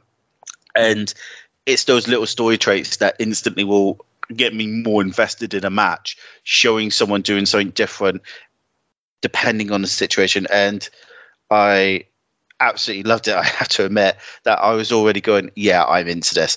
Um, I don't. Did you notice afterwards uh, Jerry Lawler making an innuendo about the tombstone position. I think I, I think I did, yeah. Yeah, and all I could think was, um, I would be very curious to see whether or not he would make an innuendo about the tombstone position if it was the Undertaker doing it. Uh, because if he did so, I'm pretty sure he'd have less teeth than Grandpa Simpson. uh, Benoit also targets the, the arm the shoulder of uh, Jericho. It's a really nice looking shoulder breaker. Even moves the top turnbuckle pad to kind of drive Jericho into it to set him up for the the cross face. Uh, Benoit's knee brace gets ripped off. Both guys get a chance to use that as a as a weapon during the match because they emphasize there's no disqualification. It can only end by by submission. Uh, Jericho really stretches out Benoit with the walls of Jericho and the ropes, almost tarantula like when Tajiri would do a similar looking move. And Benoit is just screaming. The referee look, looks like he's going to count, but he realizes there's no DQ, so there's nothing much he can he can really do here. And then uh, to Benoit, to, to JR's point earlier on about the Hill Zero taking longer to apply, other than this one and the uh, and the ropes, Jericho does struggle to get the move into the Ben Benoit, so he does actually get proven right.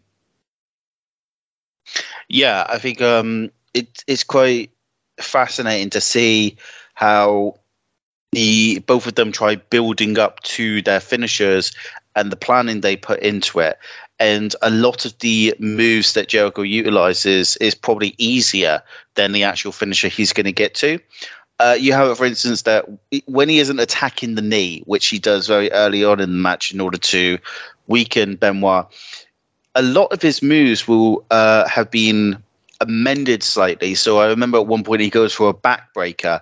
Now normally you would it would land probably like the middle or upper part of the back, but you notice he specifically moves to the lower level at the back in order to have it that it will increase the power and pain of the walls of Jericho. We have another moment where like Benoit instead of uh, drops um, drops the left knee on Jericho, even though that's the injured one, because he knows that his body can't take the his left knee can't take the weight if he was just leaning on it. And it's these little interplays as you're watching through that it makes it a very fascinating chess piece. But it's always going to be a case that Benoit is going to have the advantage to some degrees in that even though he has the weakness, he has the easiest submission. Like you could do the crippler crossface to anyone out of nowhere. It doesn't matter whether you're um, Hornswoggle or Andre the Giant. You know, you can do it. Whereas Jericho, due to the focus of it, he needs to completely weaken an opponent in order to be able to lock it in, and even then, it's going to be difficult. So the inclusion to build up to how difficult to get the walls of Jericho on and how easy the crossface is is a very fascinating double element to it. Mm-hmm. And then also when they're using the, the knee brace, like when the, when Jericho catches Ben on the face with it, it's really hard to watch because we know that uh, Benoit's eye and his nose kind of got fucked up when they did this thing a few weeks ago where he went for the diving headbutt and Jericho got the title belt up in his face and kind of breaking his nose, so he's trying to re-enter him there. And then you a very very Austin-esque spot here with the ending because Jericho does get caught into the wall to the crippler crossface. It looks like he is going to tap it, but they do the spot where like Benoit won't let go of the hold until Jericho taps, but he keeps him in for so long that Jericho just just passes out. So yeah, he did. He doesn't win the IC title, but like the whole thing that Benoit like really wanted more than to, than to retain was to prove he could make Jericho tap. And even though he didn't win the title, he took that away from Benoit and to the point where Benoit won't let go of the hold until like several referees come out to try and break him away from Jericho. I 100% agree. I actually had my notes saying very similar, where it it where because this match is built on Jer- uh, Jericho supposedly having not tapped when Benoit won the title, that becomes his all-consuming need. He needs to have Jericho tap to vindicate the fact that he's the champion. And it's from a storytelling point of view, it's amazing to have it that Benoit wins, but not on his terms, whereas mm-hmm. Jericho loses, but on his terms, refusing to tap. And it really plays into the idea of whether you have a full victory or not and who comes out of it better. Like Jericho comes out looking impressive in that he refused to tap, he kept on battling through. And Benoit, to some degrees, looks impressive as well in that he won when he was weakened, but neither of them got what they really wanted. Benoit wanted to have Jericho tapped to confirm he was the better man, and Jericho wanted the Intercontinental title. And this has proven a history so far that Jericho cannot beat Benoit. And this is now the story that is being developed, and it will actually come to great fruition over the next year, where it will tell the next stages of their story and where they go from there. But I will say that as a child, I found this match mildly boring. Um, it's because that as a child, I was a fucking idiot. because nowadays I love matches like this. This is a match that I will sit and watch with pleasure. There's a reason why one of my favorite matches of all time, even though not not a lot of people will probably uh, know of it, is the ultimate submission match between Kurt Angle mm. and Chris Benoit, and I think it's such an undervalued and underappreciated um, uh, demonstration and teaching lesson of how you can create a fantastic submission match. And I will always be invested in matches like this. And these two, to some degrees, the crowd were into it to some degrees, but you just think of how much more appreciated this could have been at a later stage. I mean, imagine if you took this match and did it 20 years later. Well, you, ba- you basically would have um, Bryan Danielson um, taking on probably like so uh, I don't know, maybe like I don't know who can I think of. Um, you'd have two top class submission wrestlers beloved by the fans who would just come in and battle, etc. This match would be beloved nowadays, and it was probably underappreciated and undervalued at the time. Yeah, I mean, Jericho gets the appreciation he deserves at the end when Benoit leaves. Obviously, angry that he said he didn't win on his terms, but Jericho actually looks like he won more than, than Benoit did because he gets stand up and uh, leave on his own accord. The fans are all applauding and then JR clearly knowing that they're about to go into an ad, uh, says that Jericho can leave here. He can call himself the King of the Ring. And then he goes into a vignette for the King of the Ring pay per view next month, which just um, which just insists consists of Triple H in a warehouse in a ring, uh, talking about how he rules this ring while beating up a bunch of randomers who look like they wrestle in their backyard while just in this empty warehouse for some reason. Uh, 13 and a half minutes. This went longest undercard match and so far match of the night, in my opinion. But King of the Ring 2000, I have fond memories of this. Nostalgia has maybe skewed my view of this pay per view. and I look forward to watching the build to it and watching it, it back itself to see how it holds up because there are some matches that, you know, logic wise, don't make any sense why they have the, the stipulations that they do, but they end up producing great results, I think, despite that. And I actually think that despite what we say about the outcome of some of these matches, I think you can pinpoint King of the Ring without spoiling much. King of the Ring, I think, is a real end point for the McMahon Helms regime as we know it right now. Yes, I think I would agree. This um to to some degree, you were hoping that the previous month at Backlash would have been the beginning of the end for the McMahon Helmsley era, and to some degrees, it almost felt like they were going to do the complete opposite. Where in actual fact, they were building up the blocks for the end, which was going mm-hmm. to be uh, King of the Ring. So it does feel like, to, to some degrees, the story was Armageddon to King of the Ring. Um, mm-hmm. which does actually make a lot of sense. And then it allows them to create a new story that begins from pretty much fully loaded all the way up to, I'd say, WrestleMania. Um, your nostalgia is for King of the Ring. Mine is actually for Fully Loaded, which uh, turned out to be the last fully loaded pay per view ever in history. And I'm fascinated to see whether or not the enjoyment of the pay per views I watched younger still stands up nowadays because it's weird. I didn't appreciate this pay per view when I was younger, and now I'm loving it. Whereas when I was younger, I loved Fully Loaded, and I'm worried it's going to turn out it was one of those where ah, it turns out I was a fucking idiot again. So I'm, I'm, it's the the nostalgia comparison is fascinating, uh, and King of the Ring will definitely be curious to see. I am more confident that your nostalgia will probably hold up more than mine. Just, I mean, I haven't even gotten to the build to them yet, or even looked at them yet. But nostalgia had not been keen to me in the early months of Scott and Paul's Violin podcast. We watched Bad Blood 2004 because I had it. It was one of the first wrestling DVDs I ever had. Uh, that wasn't one of my brothers that I watched. It was actually my my DVD, and I Kane challenging for the world title, and it had that Hell in a Cell match between Triple H and Shawn in it.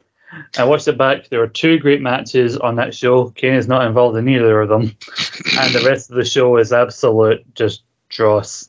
Like the Hell in a Cell and the IC title between Orton and Benjamin is worth watching. The rest of the show is worth avoiding. I'm curious about that because I've heard some people. I've heard that the Hell in the Cell match, especially at that pay per view, is very um, conflict. Oh, is that the? Is that just to just remind me? Is that Triple H versus Shawn Michaels? Yeah, it's the one. The today it's the longest Hell in a Cell of all time. I still think it's a great Hell in a Cell match. I've heard, some people say that they love it, and I've heard some people say it is uh, almost legitimate self uh, gratulation by both men because they have 47 minutes dedicated to them wrestling, and everyone's just like, "You are fucking killing me watching this." So I'd, I'd rather watch that than Jericho versus Tyson Tomko, which is also on the card. Oh God, that's gotta be bad. So I, I know which one I'd pick. I think I remember that feud actually, because wasn't that was when Tomko was uh, um, Christian's bitch, basically, wasn't he? Yes, he was the problem solver. The problem he couldn't solve was learning how to fucking wrestle. ah, my problem is uh, uh, people being invested in my wrestling. How do I solve that? By being shit. Anywho, moving on. Brisco is getting about Cole. Michael, I can't get a moment's sleep. It's killing me being the hardcore champion. I go home, my boys are trying to beat me. I go, the Briscoes back up there trying to beat me. People are attacking me at the airport. I can't take it. I try to get Mr. McMahon's coffee. People are attacking me. And all the while he's talking to concession stand vendors are walking by with popcorn, one with a big bag of popcorn, and the other with a big tray of light drink. And they hmm. both look at each other, and one of them decides he's going to pin, trying to attack Brisco. He tries to grab her feet, and then he looks around and he just starts dropping the concessions all over the guys and he manages to kick their arses as well. Because again, Gerald Brisco is legit. He'll kick your arse even in his 50s. And then we just get The Rock backstage warning Shawn Michaels that if he doesn't call a match through in the middle, then The Rock's basically going to beat the it and it won't take 60 minutes to do so. Uh, I, I, I kind of wanted to some degrees that um, Brisco spends all this time being paranoid and worried, and in the end, uh, he will lose the title through the least likely person. But uh, as we know, that isn't going to happen. This being a fan of the hardcore division and 24 7 rule, I'm, su- I'm sure it doesn't surprise you to hear that I didn't mind the inclusions of Brisco as we went along, um, especially when it ends up with him attacking two vendors. I will be curious to find out what poor wrestlers um, had to play those vendors and probably get legitimately punched by Joe Brisco. uh, next up, we go to a, a tag team tables match. DX taking on uh, taking on the Dudley Boys. Oh damn, Dudley Boys! uh, also, Jerry Lawler makes a joke about JR And then Clay wasn't prepared for any follow up questions because he says to JR, You know, JR, I can't like see you get put through a table. And you're like, why the hell would you say something like that? Well, pause. Because I don't like you very much. and then later on, they put three tables one for X-Pac, one for Aurora, one for Tori. But then there's a fourth one. Wait, fourth table? They got one table for you, JR. Oh, God. I remember that comment because I remember actually thinking at the time, Jerry, you have 0% evidence or hint at all that this is possibly a table for JR. You, there is stretching, there was forcing, and then there was bullshitting. So I was not impressed by that one. I mean, but to be fair, I don't think that was the worst part of the match. But the idea of uh, it's interesting that we just seen a match that will inspire the future. uh, in terms of like the sort of style that would become popular, and it gets followed by an act as tired as D-Generation X. Yeah, even by 2000, this is like this is getting old, and yet X Pac will wear continue to wear the black and green uh, DX gear, despite the fact that when DX were at their peak, he was wearing black and red for some reason. Like he's like he was like he thought he was in the fucking wolf pack. But I thought it was weird. The Dudleys came out with a table, as they often do for these kind of matches. Then they very lazily set it up halfway up the ramp and then just leave it there. They could have brought closer to the ring, but you know they have to then do that thing that proves they want to have a fight, which is run to the ring. It's the most running Bubba's ever done. Uh, and it's weird because despite the rules of this match, both members of the opposing team must be put through a table in order to win. They, they, they open the first five or so minutes of this match as if it's an actual tag match where you have Teddy Long arguing whether or not somebody tagged in because he didn't quite see it, or trying to tell somebody, "Oh no, you can't come in here because I missed your tag." Like Teddy, it doesn't fucking matter because the tag ropes don't matter because all that matters is putting people through tables. Are you gonna do? Disqualify Bubba for coming in when you don't think he's legal? It's absolutely fucking ridiculous. It's one of my biggest bugbears. It never makes sense for a table match to include partners tagging in and out. It is absolutely ridiculous and it frustrates me every time, especially like so one of the things that really annoys me about is the fact that you've had a previous match at the Royal Rumble which has demonstrated what the rules are, which is that you don't tag in and out and you put both individuals through a table. Um, it's bad enough that they've forgotten their own rules and decided that they need tagging, which is the only way they can do it with fucking uh, DX, because God forbid you actually do it in a way that doesn't include some sort of shenanigan bollocks. But then you also have it later on. You have Jerry King Lawler saying, "Hang on, so both members have to be put through a table?" And I'm like, "Yes, Jerry, yes." both members had to be put through a table, just like at the Royal Rumble when you originally asked the question. You absolute fuckwit. Dory from Finding Nemo has a better fucking memory than you. Um, this is how to do a tables match wrong.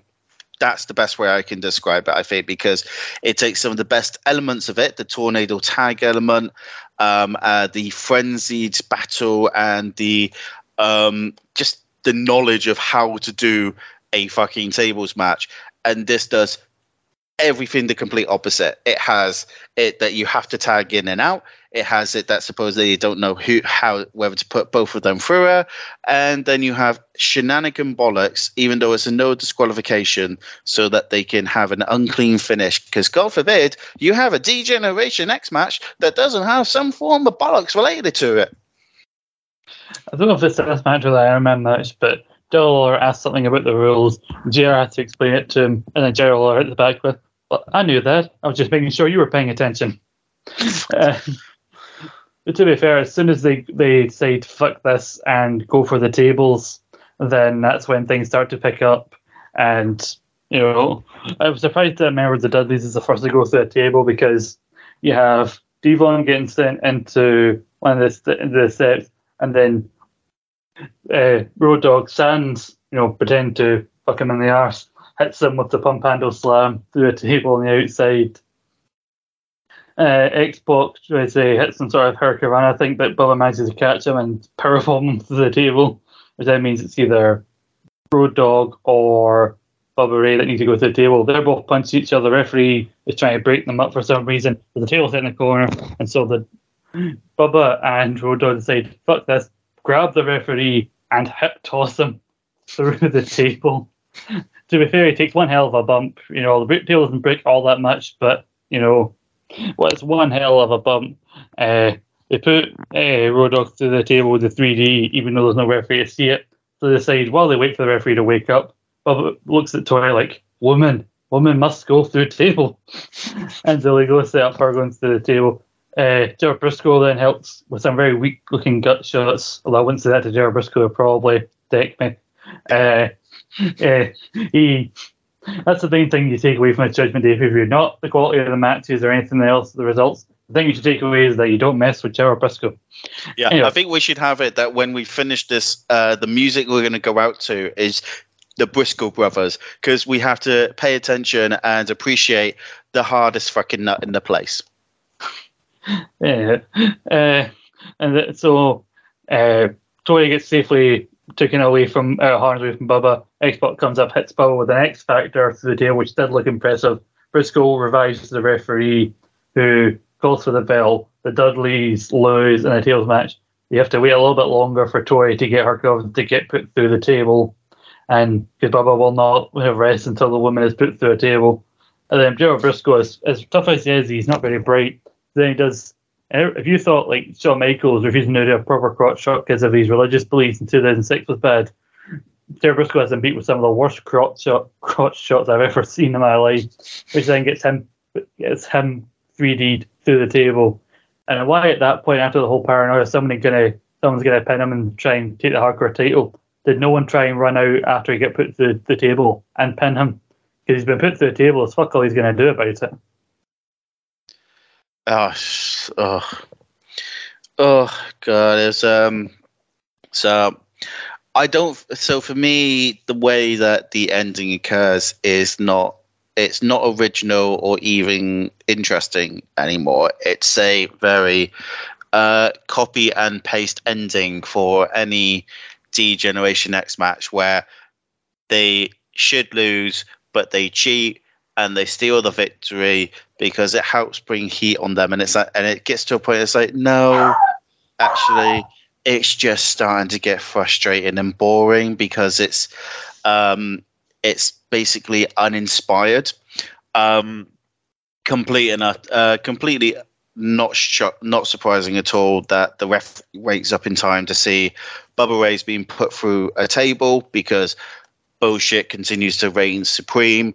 Um, a little bit disappointed that Gerald Brisco has been, if if Pat yes, paranoid, but also relatively clever for the majority of the days so far, in that he's hidden, he's made sure that he hasn't antagonized anyone, and yet he has a complete and utter idiot ball moment where he decides, oh, I'm going to make fun of the Dudley boys. And all it ends up doing is setting himself up for being put through a table, which, to be fair, if there's one thing that Gerald Brisco is good at, it's being put through a table. But this is this is not the time for it. The only thing I think that might have redeemed this match is if they had had it that the referee some earlier ran in to check in on Gerald Brisco and then pinned him for the title um, before running off as hardcore champions. If they'd done that, I might have forgiven the whole thing. But because they did not, I am disappointed and slightly underwhelmed about the match. And I feel it's a it's a little bit of a disappointing come down from the fantastic match prior to this. yeah, I mean, Tail aspect of it was good, but you know, again, it's, it's clearly been leading, leading up to something else later down the line, which it's one of the matches from King of the Ring that I mentioned. It's overly complicated in the way it's been put together, but I enjoy the way it's executed at King of the Ring. So we'll see how it get how it goes when we get to it. But now, after a brief interlude to watch some creepy children singing in a what looks like Freddy Krueger's basement, as we've already established. Uh, now we we come to the main event of the evening, the Iron Man match, 60 minutes, only the second ever Iron Man match in WWF history. The Rock versus Triple H for the WWF title. We have a very good video package, a package that when I watched years ago before I'd even seen this match was tricked me into thinking that Shawn Michaels being the referee was a bigger part of the build than it actually was, and not stayed for the go home Raw, and then Shawn doesn't appear on SmackDown at all for this. And then we have here where it certainly made a big part of it because questions are being asked all through the show, whether or not Shawn will call it down the middle or not. Shawn comes out first, obviously, as the referee. Then we have Triple H come out. He then tells the McMahons and that to go backstage because he's wanting to prove that he is that good and he wants to prove that he can get down on his own. So, which I think is a smart decision because I'd rather the last few minutes be probably McMahon shenanigans than 60 minutes worse. And then they, it's almost like they build anticipation for The Rock finally coming out because it's one of the few pay views where The Rock doesn't got an actual pre match promo for the for Horry's match, which is rare in this time period. The Rock comes out as a champion. I think him winning it back, which was the first time he won the title as a face, which is interesting. So here we go. I'll tell you, I was very excited to see this because I'd seen the Shawn Michaels Bret Hart match for the first time a year or so ago. I reviewed it for Scott and Balls Island podcast. No, I don't. I wouldn't class it as one of my favorite of all time. I can see what others like about it. I can see what some people don't like about that match. But overall, I really enjoyed the Iron Man match more than I thought I would between Bret and Shawn. And I'd never seen this match before watching it for this review, so I was very interested to see how I would compare this match to that one. See, I actually have it that I'm probably the almost the complete opposite to you in that I've watched quite a few Iron Man matches, and I'm a huge fan of it as a concept. Um, I have watched this several times previously, so I kind of had an idea of what to expect, but I'd never watched it to the degree of focus that I was for this review. Um, when I watched Bret Hart versus Shawn Michaels, I could again see what they were trying to do. Um, I feel that some of the decision making they had was questionable because they started off so slow with such a lot of dragging that it becomes very difficult for them to claw it back. Um, and it, it's very difficult to start the momentum from a very stopped position. The near the end, it starts getting better, and you start to forget about the early parts of it. But I almost feel to some degrees that the match between Bret Hart and Shawn Michaels would have been better as just a 40 minute battle with one fall as opposed to a 60 minute um, and change mat, uh, Iron Man match because it's kind of like watching a movie where the first act is pretty boring and then the second and third act kind of make up for it. And that's the issue that I think occurs with Bret Hart and Shawn Michaels. Uh, my favorite Iron Man match is Brock Lesnar versus Kurt Angle, um, and I can watch that so many fucking times. I re- I watched it recently again, and it still holds up. So before this, I'm thinking to myself, I love Iron Man matches, and I think that these two, if I remember correctly, did very well. Um, it's just very fascinating that the two athletes most suited for it in Michaels and Bret Hart um, had a controversial match, whereas this features two men who most fans wouldn't expect to last even half an hour. Which, funny enough, Jerry Lawler then brings up trying to be smart by saying, "Oh, the longest match The Rock has ever had was 30 minutes," and Jerry goes, "Yeah, in July 1998, and it was against Triple H." So I'm very curious to hear your thoughts on this match. I have to admit. Yeah, I, I very. I'll give you my full-on thoughts about the match as we get towards the end of it. Uh, some police going by. They're like, someone doesn't like the Shawn Michaels Bret Hart Iron Man match. Whistling police are coming here. Uh, don't even know if people could hear hear that in mind. But the thing with Jerry Lawler, I think he he does come off. He does actually say smarter things, and he usually says during this match, he's like, "I'm saying that about the Rock is accurate," but then I think getting showing his bias as the heel commentator by willingly not mentioning that it's also the longest Triple H has had because obviously he backs the heels. And JR asked him, "Well, you've been in six minute matches in your career," and he's like, "Yeah, like you, you need to conserve your energy in the opening, even the opening half hour, or even the opening, even after 45 minutes, and you should still have some energy left." And there's a point where the Rock's like fighting against Triple H, you know, trying to get the upper hand. And he says, "Oh, The Rock, even these first five minutes, he's can, he's taking up too much energy because his ego won't allow him to have Triple H get the upper hand even for a second. So there's actually some good stuff from Jerry because truthfully, as a, a territory wrestler in Memphis, he probably would have wrestled the style of you know the 60 minute draws or having to draw a match for a very long time. So of course, Jerry would come in. So it's nice to get some actual wrestling insight from Jerry Lawler. And I'm not saying I haven't watched many Iron Man matches. I have. Just the fact that nowadays a lot of Iron Man matches they tend to do a 30 minute thing because you can do a lot of the same stuff and half the time you still keep the crowd invested.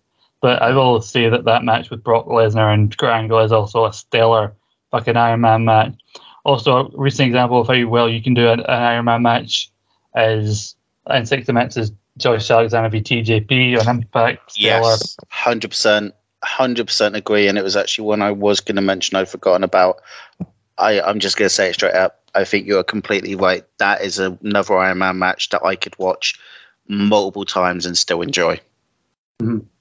Yeah, and like even the idea of like no just the Iron Match, but the fact that the idea of doing multi minute draw, I think AEW has reintroduced that concept with the Brett Danielson Page sixty minute draw where they can still get the crowd invested. And I think what this match has going for over the Shawn Shawn uh, Bret match was the fact that though they were really just at the start of their feud, Shawn and Bret, because obviously Shawn was challenging Bret because he won the Rumble, whereas this is coming towards the end of a long, as he explained in, in the past, multi-year feud almost at this point. They've been feuding on and on since '98. These two, so it's that comes at the end of a feud. The fans are invested in the two of these characters, and also the fact, obviously, you can see, you understand why people why they didn't do like any falls toward till overtime for Shawn v Bret, but I still think that even if you had them be one one and one towards the end, you could still have accomplished the same goal.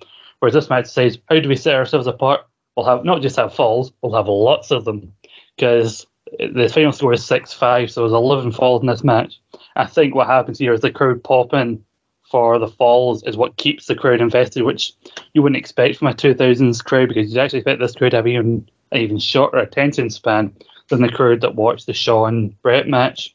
But I think the fact that it was something like The Rock catching a surprise uh, fall off of the rock bottom or having to claw his way back when he gets in a fall, like, okay, now he's only one behind, that gets the crowd invested.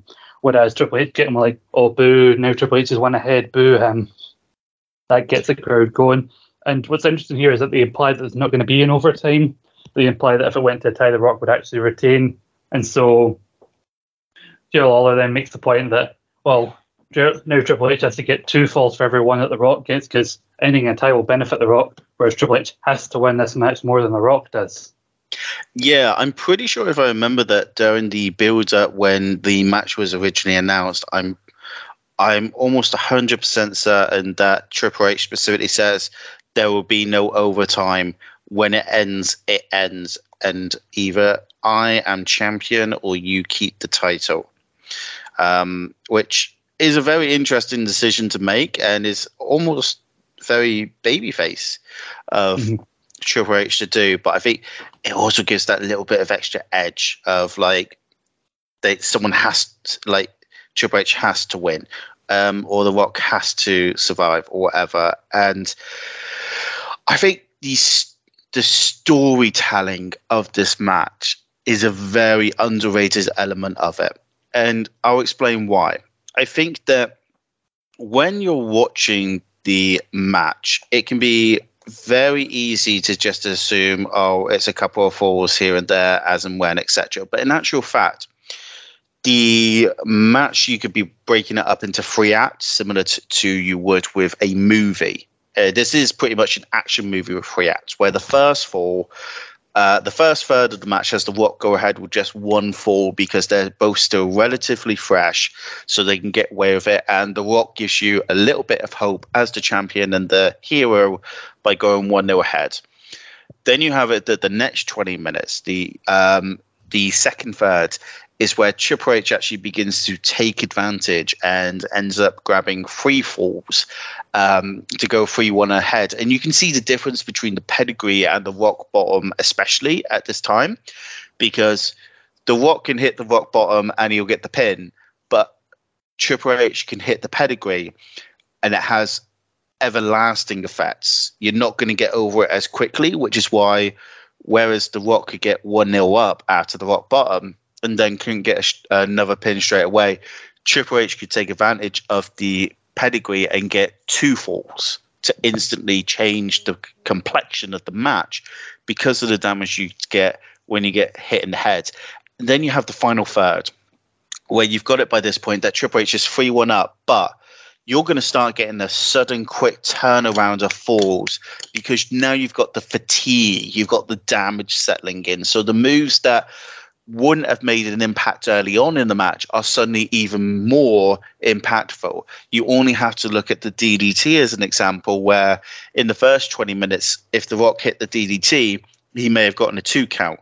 By the time it gets to the final third, due to the fatigue factor, if he hits the DDT, he gets a point. And that's the contrast that occurs. And I find that a very fascinating story to watch throughout. And I think that's where these two really played to their strengths of the build up um, and utilizing the timing and the crowd investment. And I would almost go so far as to say, controversially, I think they did a better job with the Iron Man match than Shawn Michaels and Bret Hart did. They utilized the timing and the pacing and the strengths of the gimmick much better. And that made this an engrossing match to watch where I just thought it was fantastic. Legitimately thought it was fantastic. I loved all 60 minutes of it. I think, like you mentioned, like the Rock getting the, the fall after the Rock fought onto the first fall, like, no matter what point in the match, if they hit one of their friends, they tend to get a fall, which again helps to protect their finishes because in a normal match they would have won if they they hit their finisher. So why shouldn't it happen in this match? And then yeah, Triple H. I, I'm surprised that most of these came clean. Only one fall by D, well, only a couple of falls by DQ and one by count out. I would have thought there would have been more of those kind of things, but most of these falls came by pinfall uh, during this match. Triple H uh, hits the pedigree to tie it up, and then it was up 2 1 after what Joe me is one of the worst inside cradles I've ever seen in my entire life. And then even goes 3 1 up because of a bloody pile driver, which I didn't expect to get pulled out. What I like about this match is they do mention the idea of like these guys have gone longer than 30 minutes, and looking at the two of them, uh, they're more like built muscle wise than Shawn and Bret were. These guys are more of at being agile or technical, and you'd think those two were more suited to uh, an Iron match than Rock and Triple H. But these guys kind of like that's why these guys kind of surprise you with how well they they they operate in this kind of match, and they almost have more to prove. And the fact that they said, oh, they've only wrestled the longest like 30 minutes. Once they mention that, now that they're officially past the 30 minutes, they're officially in their longest match ever. That's when they, you properly start to see them selling the exhaustion that they're feeling, and like they don't always immediately like you know capitalize on covers. Like Jerry Lawler keeps saying to guys that whenever they get a pinfall, say, okay, now pin him again. You can pin him again, get another fall, go two, go up two falls because there's no recipe. Go, go get him again, but they can't do that because they're so exhausted mm-hmm. by this point. The fact that The Rock gets a fall because he gets smashed with a chair by Triple H, who then pins The Rock immediately to then keep the advantage, does remind me of that match we mentioned with Brock and Kurt, as Brock does a similar thing there. But it also mm-hmm. reminded me of an underrated match that I love, which is a two or three falls match between Bryan and Sheamus, where Bryan gets DQ in the first fall to injure Sheamus, but then immediately yep. locks in a submission. Uh, Sheamus is too beaten up, he passes out, so Bryan immediately ties up. And also at the time, Bryan immediately points to his head like, smart like wrestler, pointed head. That's absolutely very true. And I think it's an element that whilst I don't think it's overused in Iron Man matches, but it's definitely one of the the few strengths of an Iron Man match that a heel can utilize. Like when Pac and Kenny Omega had a Iron Man match, I'm pretty sure I remember that Pac used chair very sim- similarly to lose a fall uh, in order to damage Kenny Omega, and that is where it becomes brilliant. I think because it instantly creates the pressure and the odds against the hero and gives the audience a reason to hate the heel more than they probably already did and it builds up it creates the groundwork upon which this story can this match can unfold on and it's an underappreciated element that is very very beneficial to such a match. And i I was all I had to admit I was I by the time it gets to the la, the last two minutes and you've got it that the Rock has hit the people's elbow and he ties up five all and the McMahons have come down and Shawn Michaels has already had a couple of like pushing matches with Triple H. And by this point this is the equivalent of a action movie, as I said, because they have built this and built this and built this to the point that it's like a powder keg ready to explode. And that powder keg is the last two minutes of this match where the it is you are almost out of breath watching because of how much is occurring. You have the McMahon's getting involved, you have DX getting involved, you have Michaels knocked over, you have the Rock battling, you have Triple H, and then you suddenly have three girls up on a fucking TitanTron uh, doing like really creepy talking, and who else would come out but I'm sure one of your favorites at some point. Would you like to tell everyone who comes out, my friend? Uh, I've not done giving some of my thoughts about some of this match, but I'll also just start saying that I do also always appreciate that Jerry Law's consistency that he likes The Rock, even when the even if The Rock's a face or a heel, because there's a point where it's like six minutes left. The Rock is still two down, two falls, and he's saying to The Rock, oh, "Come on, you got to get back in the ring. If you want to win this, you got to get back in the ring." Then they do the spot, which leads to the count out, which gets The Rock down five to four, where Rock, Triple H wants to hit a pedigree on The Rock. This is after Triple H has been out to the outside and nearly murdered a poor cameraman, but he hits a he goes at the rock bottom on the rock on the table. Rock hits a pedigree on the table, which doesn't break, which I think makes the bump even worse. Mm. And then Shawn with one of the fastest countouts I've ever seen, probably because he realizes they're running out of time.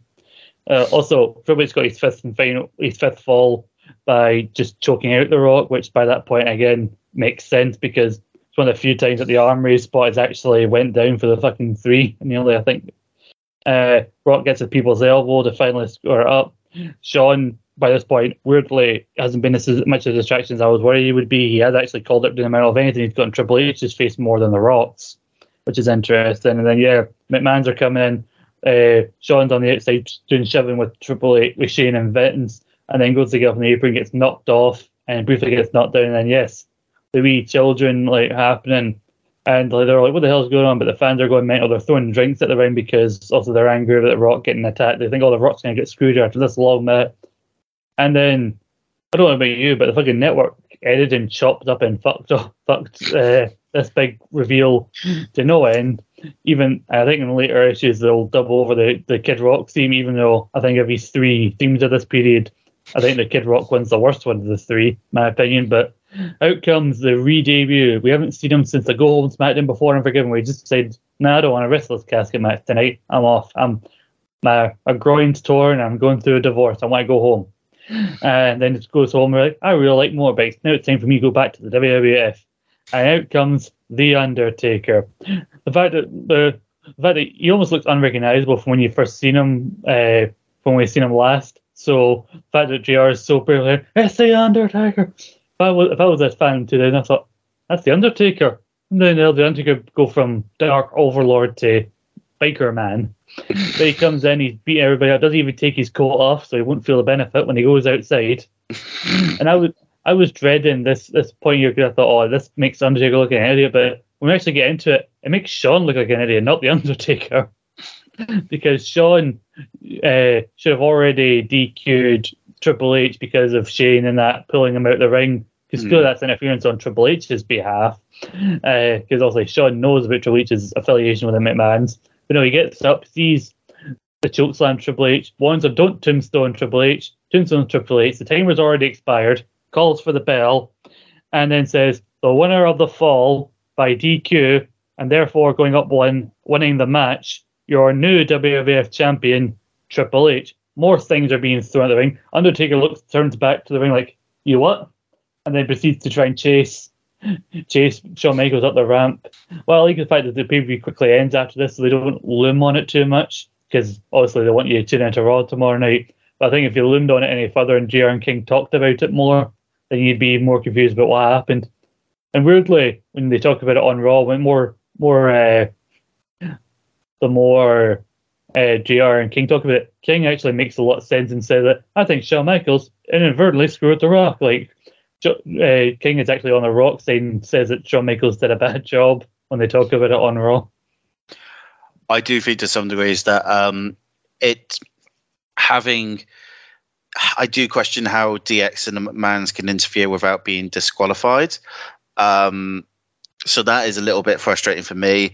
Um, I think the timing is really impressive actually the fact that they were able to get it that the choke slam occurs.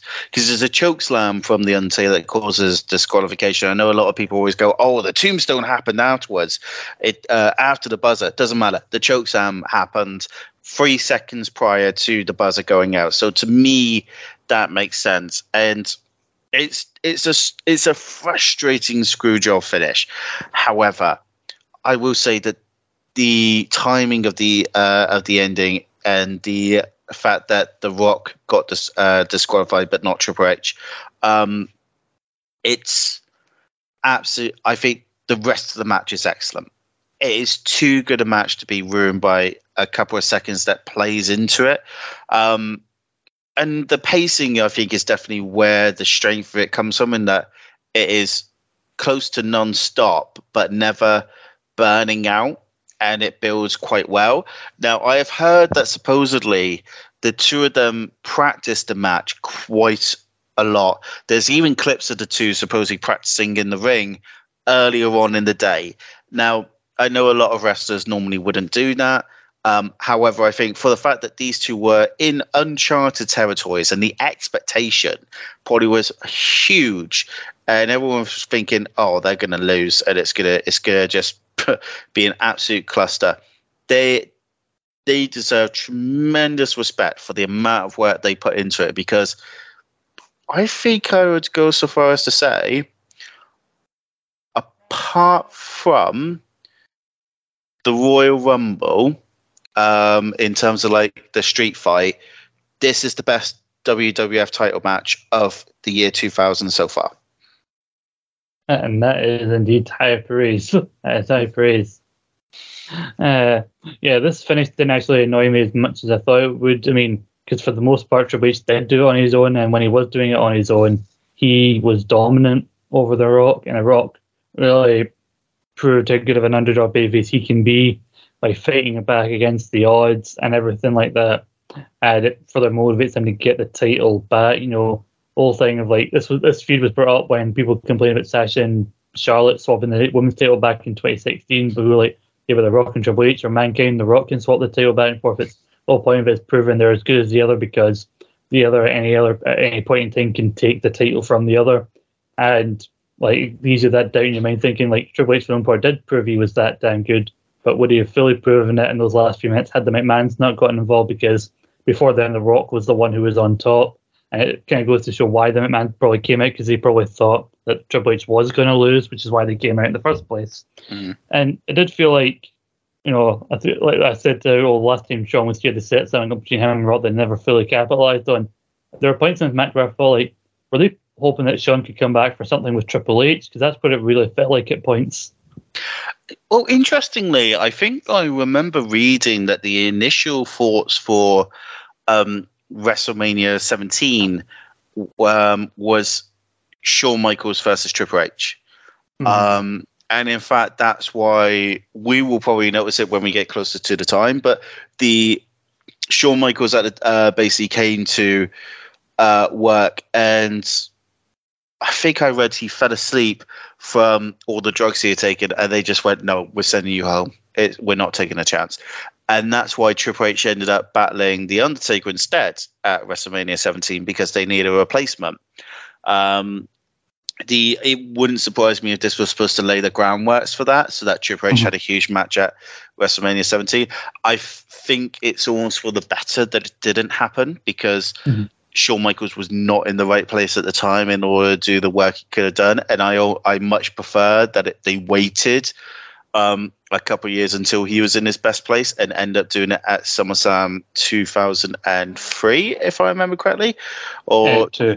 Two, that was it. SummerSlam 2002. Yeah, and it is fucking classic without question. Yeah. So. I mean, I think the thing with Triple H, I heard rumors at the time that he was annoyed he wasn't in the main event. I mean, the X7 because he'd been in the main event the year prior, so they needed a main event S match for him. And when they couldn't get each other, they thought, well, even though the streak wasn't that thing, like what's what, Well, what else is bigger than the title than fighting the Undertaker at WrestleMania when the two hadn't really had much of a proper feud by that point. Mm. And I know the story you're talking about because Jericho talks about in his book that same Raw where he showed up and passed out in Vince's office, and it was basically a low point for Shawn's like lowest point. That's what helped him get clean because even Triple H, his best friend, was like, "I can't defend you anymore." Because well, that same Raw, that's where Jericho did the whole dressed up his doink to attack Regal, and apparently he said in his second book that and out of his face, Shawn walked by and went, "Hey man, they make you the new doink." And after three times of eventually try, of trying to explain him, he's not doink. He's basically like, "I'm not fucking doink." And he goes, Wow, you're rude. They never should have made you doink. and he fucked it off. and it wouldn't have surprised me if the match at May 87, if it did happen, was was going to be a one off because, like, all I've heard the main rumors of SummerSlam was too that Shawn, even after that match that he won against Triple H, wasn't convinced of it coming back full time. And the only reason he did it with Triple H was he did he wanted to do it with somebody he could trust because he wasn't quite sure of himself because Shawn Michaels actually had a match in his training school, which he declared his official retirement match. So as far as Shawn knows at this point, he's done. Yeah. I think I even remember hearing the discussion about him having done a match um, at his training school. And I think it it would have been heartbreaking to some degrees, I think, if the last um, match he had in the WWE had been barely able to walk um, dropping the title uh, to Steve Austin and leaving underneath a cloud, whereas he ends up being able to come back and almost go out on his own terms and be able to choose when he goes out, which was a case of when his son was getting to a point, I think it was his son, where he wanted to watch him grow up. And that to me is definitely a worthwhile decision and much better ending than the original one that everyone thought he had. Yeah, yeah, totally. Before we go into our final thoughts and eventual rating for the pay per view as a whole, are you looking forward to having the Undertaker back on? Because the point that you've been on before, even before you were uh, my permanent co-host, the Undertaker had already gone, and to be fair, he wasn't doing much when he was around. So, are you looking forward to, you know, American Badass Taker? It's interesting for me because when I was watching WWF originally, this was my first introduction to The Undertaker. I'd never watched him before. I had never seen him in a match. I could not tell you what his style was, couldn't even tell you what his music was like. Um, and when he showed up, um, he as the American Badass, in, as far as I knew, that was the only real Undertaker there was. It wasn't until I actually looked into it properly and saw, oh, actually, um, he used to be son of Satan, not sons of hmm. anarchy. uh, so it's, uh, it's quite bemusing and mad to see. I am definitely curious to see how he does compared to um, it, it does now, but I. I'm not entirely looking forward to it because one thing I do not remember from him is brilliant wrestling matches, and that was when watching as a child when I couldn't really critique wrestling properly. Now that I can critique wrestling properly, I get the feeling he's going to end up being like the equivalent of sit, sitting through a colonoscopy. I all I've heard about American Badass Taker is that like the first year or so a lot of people didn't like him because he had put a bit of weight on, and then there's a feud with DDP in 2001, and his uh, DP and a few others weren't maybe put over as they should be by The Undertaker. But for me, the best period of him as a biker is 2002, short haired, big, evil heel Undertaker going on about for Big Boy and uh, winning the Undisputed title by giving him Hulk Hogan one of the worst choke slams pre Goldberg in Saudi Arabia. And so that Taker I really love as a biker. Uh, and then my first introduction to evil zombie taker was Mania 20's return, where I wasn't probably paying attention to his entrance and just about shat myself when I heard Paul Bearer going, "Oh yeah!"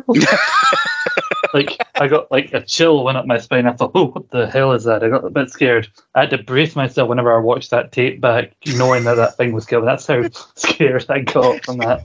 So, you know, if the matches are shit, at least it's something extra for us to take the piss out of going forward, and that's always a plus. But Sam, you didn't make a conclusion, so maybe in under a thousand words, try and sum up your uh, your thoughts about this this, this pay per view overall and your overall rating and what you would recommend. Okay. Yeah. Um, so, um, the some of the positives. Um, I think the opening match got the crowd hyped. It was it was fun to watch. Uh, I think the European title match was really fa- was fast paced and um, uh, respectable. Big Show's revenge on Shane and the wiping out of Boss Man and T&A was great. The crowd are 100% behind him. Um, it's really good, like um, crowd investment. Um, the negatives in comparison to those is that the booking of the opening match and the ring psychology, I think, are a little bit backwards, uh, with little opportunity for the heels to get heat. Uh, I felt the triple threat match was barely appreciated by the crowd. Shane beating Big Show was majorly anticlimactic. I think the tables match is unfortunately some of the WWE's more disappointing habits on display, which is shenanigans, interruptions, unclean finish, and DX going over undeservedly. But then there's also the positive of the fact that the submission match I think is awesome. Great ring psychology, engrossing to watch, and a fascinating story to build upon. Um, the main event, as I've already said, I think is probably the second best WWE title match of the year so far, second only to the street fight, which considering how amazing that street fight is, I think is not is is not like is not a bad thing. Um, the efforts and the demonstrations from both men in Rock and Triple H blew all expectations out of the water, um, and they deserve fair credit for. It. I think as a pay per view, I would say apart from the tables match, it's probably one of the best pay per views of the year uh, in terms of the consistency and enjoyment factor. The heat from the crowd is fantastic. Um, it always feels like there's an energy around the place. And even though the fans themselves may not appreciate the matches as much as a modern day audience were would, the triple threat and the submission match, for instance, are both really good to watch if you enjoy good wrestling. Uh, the submission match, especially. I am very torn in that I think that if there are two matches that are definitely for recommendation, which you probably won't surprise you, but it depends on what you want. If you want wrestling, the submission match is unparalleled. It is definitely the best match on the card. Um, if you want sports entertainment and the best that the WWF attitude could bring you um, as a main event, the Iron Man match is fantastic and probably one of the best matches between Triple H and The Rock you're ever going to see. Overall, I would give this. I would. I'm going to give this at least one thumbs up very close to two thumbs. It depends on what people think about the tables match, whether they think it, whether it's harmless for them or whether it's something that it frustrates them. For me, I'm very close to a second thumbs up, but I can't get over the my frustration of the tables match. But overall, I would recommend this pay per view highly as one of the best examples of what the WWF attitude could bring you, and also show how fucking good the WWE was in the year 2000 that they were hitting on all cylinders. This has a bit of everything, and I would 100% recommend. So maybe a one and a half thumbs up, you're saying? I'm going to say one and half a chopped thumb.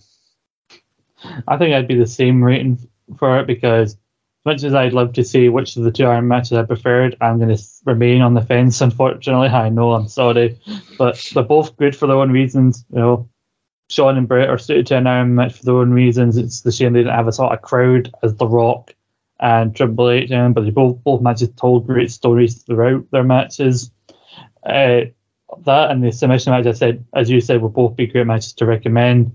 I think, like to even to an extent, I'd also recommend the opening six man tag to show one how good they could these guys could do comedy wrestling to extent of this time, and also how almost anybody in the Attitude Era could get over just by listening to the pop or Too Cool and Rikishi, and even like the pop for mostly women, obviously for and Christian, despite the fact these guys were healed, they still got a massive like reaction.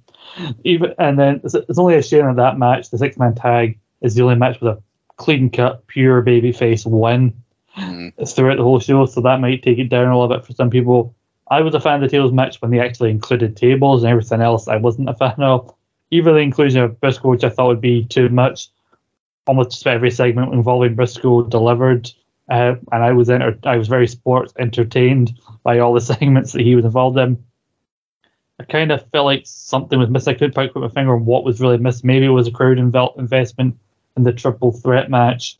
Uh, so that really went down for me. It wasn't as great as I thought it would be, but still uh, decent as a match. The Shane Big Show match had enough shenanigans in it to make it more entertaining than it would have been without them. So, and I can de- easily debate the idea of Shane winning. I could, I wouldn't be offended if Big Show did go over.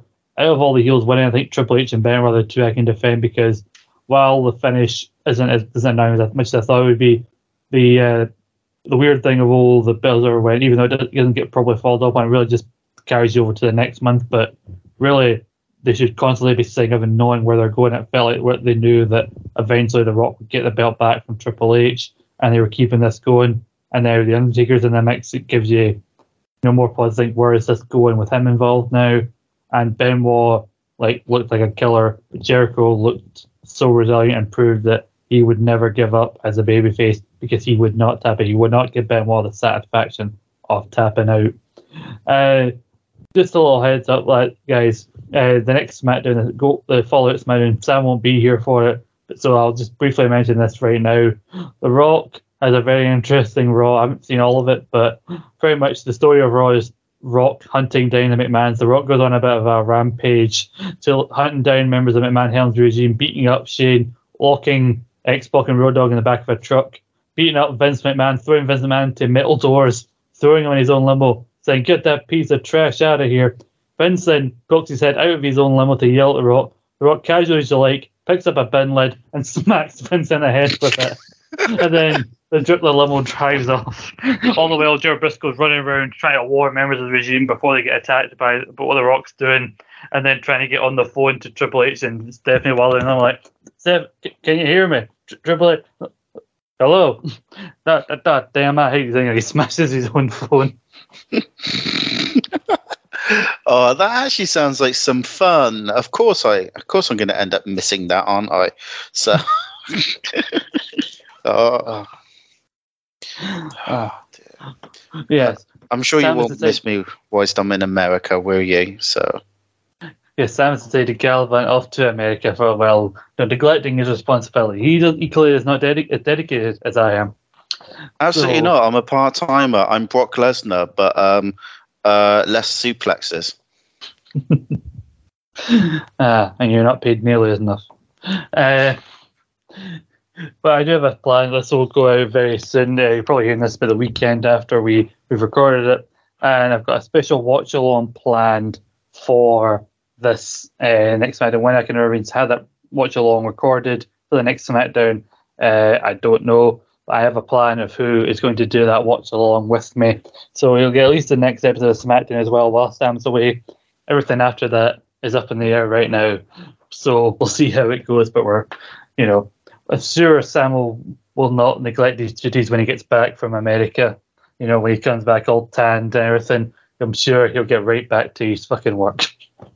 Yeah, absolutely. I I won't, you know, eke out on the holiday for several months. That's completely out of character for me. Um, I'm not gonna milk it like a Shawn Michaels injury in '97. So.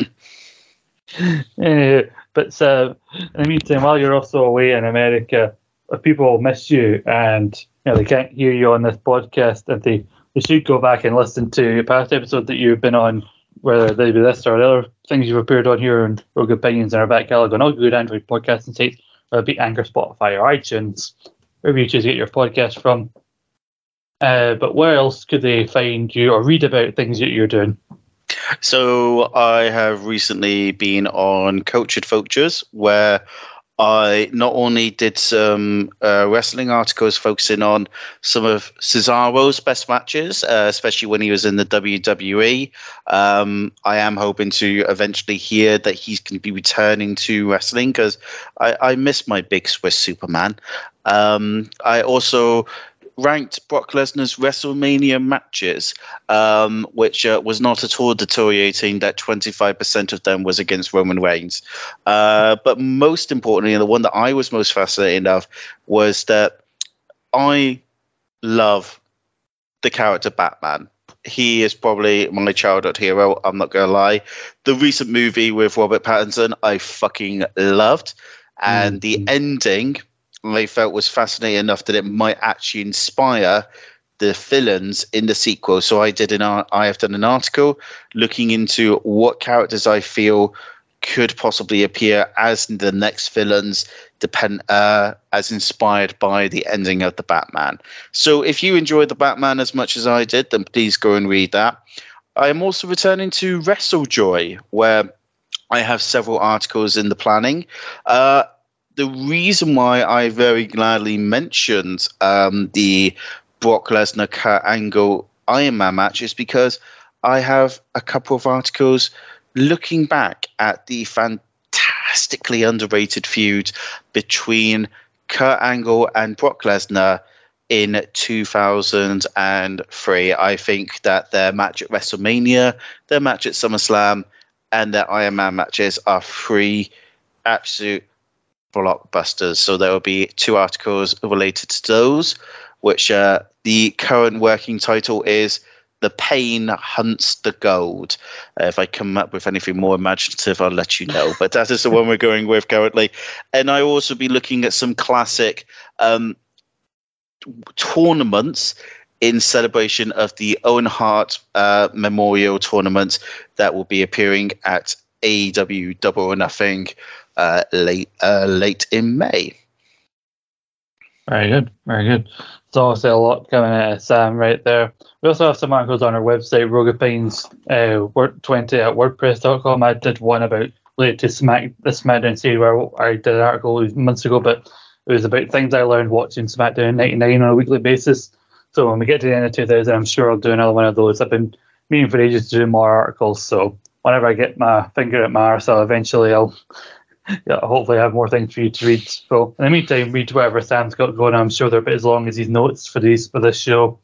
but in the podcasting realm, you can find on both on Rogue Opinions and our own feed on the same Android podcast, podcasting sites. You can find Rogue Opinions, Scott and Paul's Random podcast. Like I said, two and a half hours of us talking about the Royal Rumble 1993, which I did kind of as a tribute to Scott Hall because he's only real one-on-one pay-per-view title match for the WF title is on that show where he challenges Bret the Hitman Hart for the title. It's also the first Royal Rumble where the winner officially got a title shot at WrestleMania.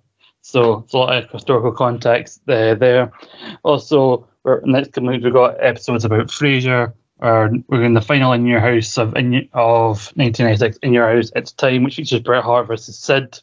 Uh, but next episode after the Royal Rumble will be uh, episode of our series Eclectic Escapades. It's our series where we look at Frasier actors and the most prominent roles outside of the series of Frasier.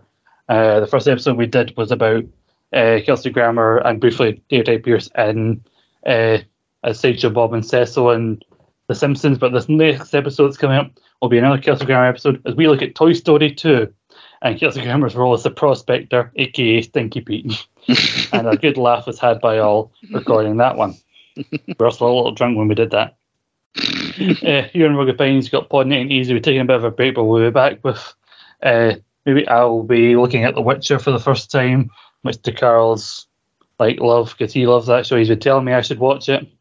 And following that, I'm sure we'll have some Marvel related stuff because Doctor Strange is coming out soon. And at some point, we are going to do our official Marvel rankings of everything in the MCU right now. Maybe excluding the Netflix series or Agents of S.H.I.E.L.D. because is already going to be long enough a fucking list. So and maybe at one point we'll do an episode on Moon Knight, because we chose not to do that because Carl wasn't uh, as interested when looking at the trailers about doing a weekly thing for Moon Knight. But maybe I convince him to do an episode just on the six episodes of Moon Knight because, God, episode five of Moon Knight, I was in a glass case of emotion. if you've seen the episode, you know what I'm talking about. But we did, me and, Carl did do stuff on the Batman recently. We did stuff on Spider Man No Way Home months later when Chris Carl can get his MS yet, so we had to wait for it to come out. So the last opinions after everybody else was minding Carl's about that movie. so I've been waiting months to tell my thought about the movie. Uh, also, not doing much else on Rogue Opinions. We, we did our 500 pod a while back where we, me, Carl, and Nathan tried to book a AEW versus WWE invasion, including some other companies not exactly what I think a lot of people would expect when they hear that title, let's just say. There's also stuff like Naked Men, Room 501, and all sorts of other stuff going on on the Rogue Opinions feed. Uh, you can find me on Eat Sleep Stupid Eat doing all sorts of stuff over there for them. Their feature shows I'm on there so often. Their show Yes Stuff Central, which is like a news roundup I'm on there so often. I might have to host the next episode because our host, usual host, is going on holiday next week. I also do a show about Japanese wrestling on, over there called East Meets West, which I'm sure I'll be doing an episode about soon in middle of May to talk about Wrestling Dontaku. It's coming up in a couple of days, and obviously previewing the uh, Best of Super Junior, which is happening soon. I'm really looking forward to hearing the announcement of the lineup for that one. Now that visas are being offered for international talent. So, you know, me and Sam could both use a holiday because we're both busy boys, but we do it for you. Mean, I'm a bit busier, but you know, who, it's not a competition. Scott does it for you, and I and I do it just because someone has to. if he didn't do it, who would? Mm. Probably everyone else. so, if you've learned three things from this show, you'll learn that Steve Blackman is better than Kane. Carl doesn't really care. Sam doesn't really care about you. And number one, don't fuck with Gerald Brisco. Bye bye. The man, the myth, the legend, Gerald Brisco. As I lay me down to sleep, lay me down, I pray my soul is mine to keep. My soul can never step outside this bed, never into all the evil.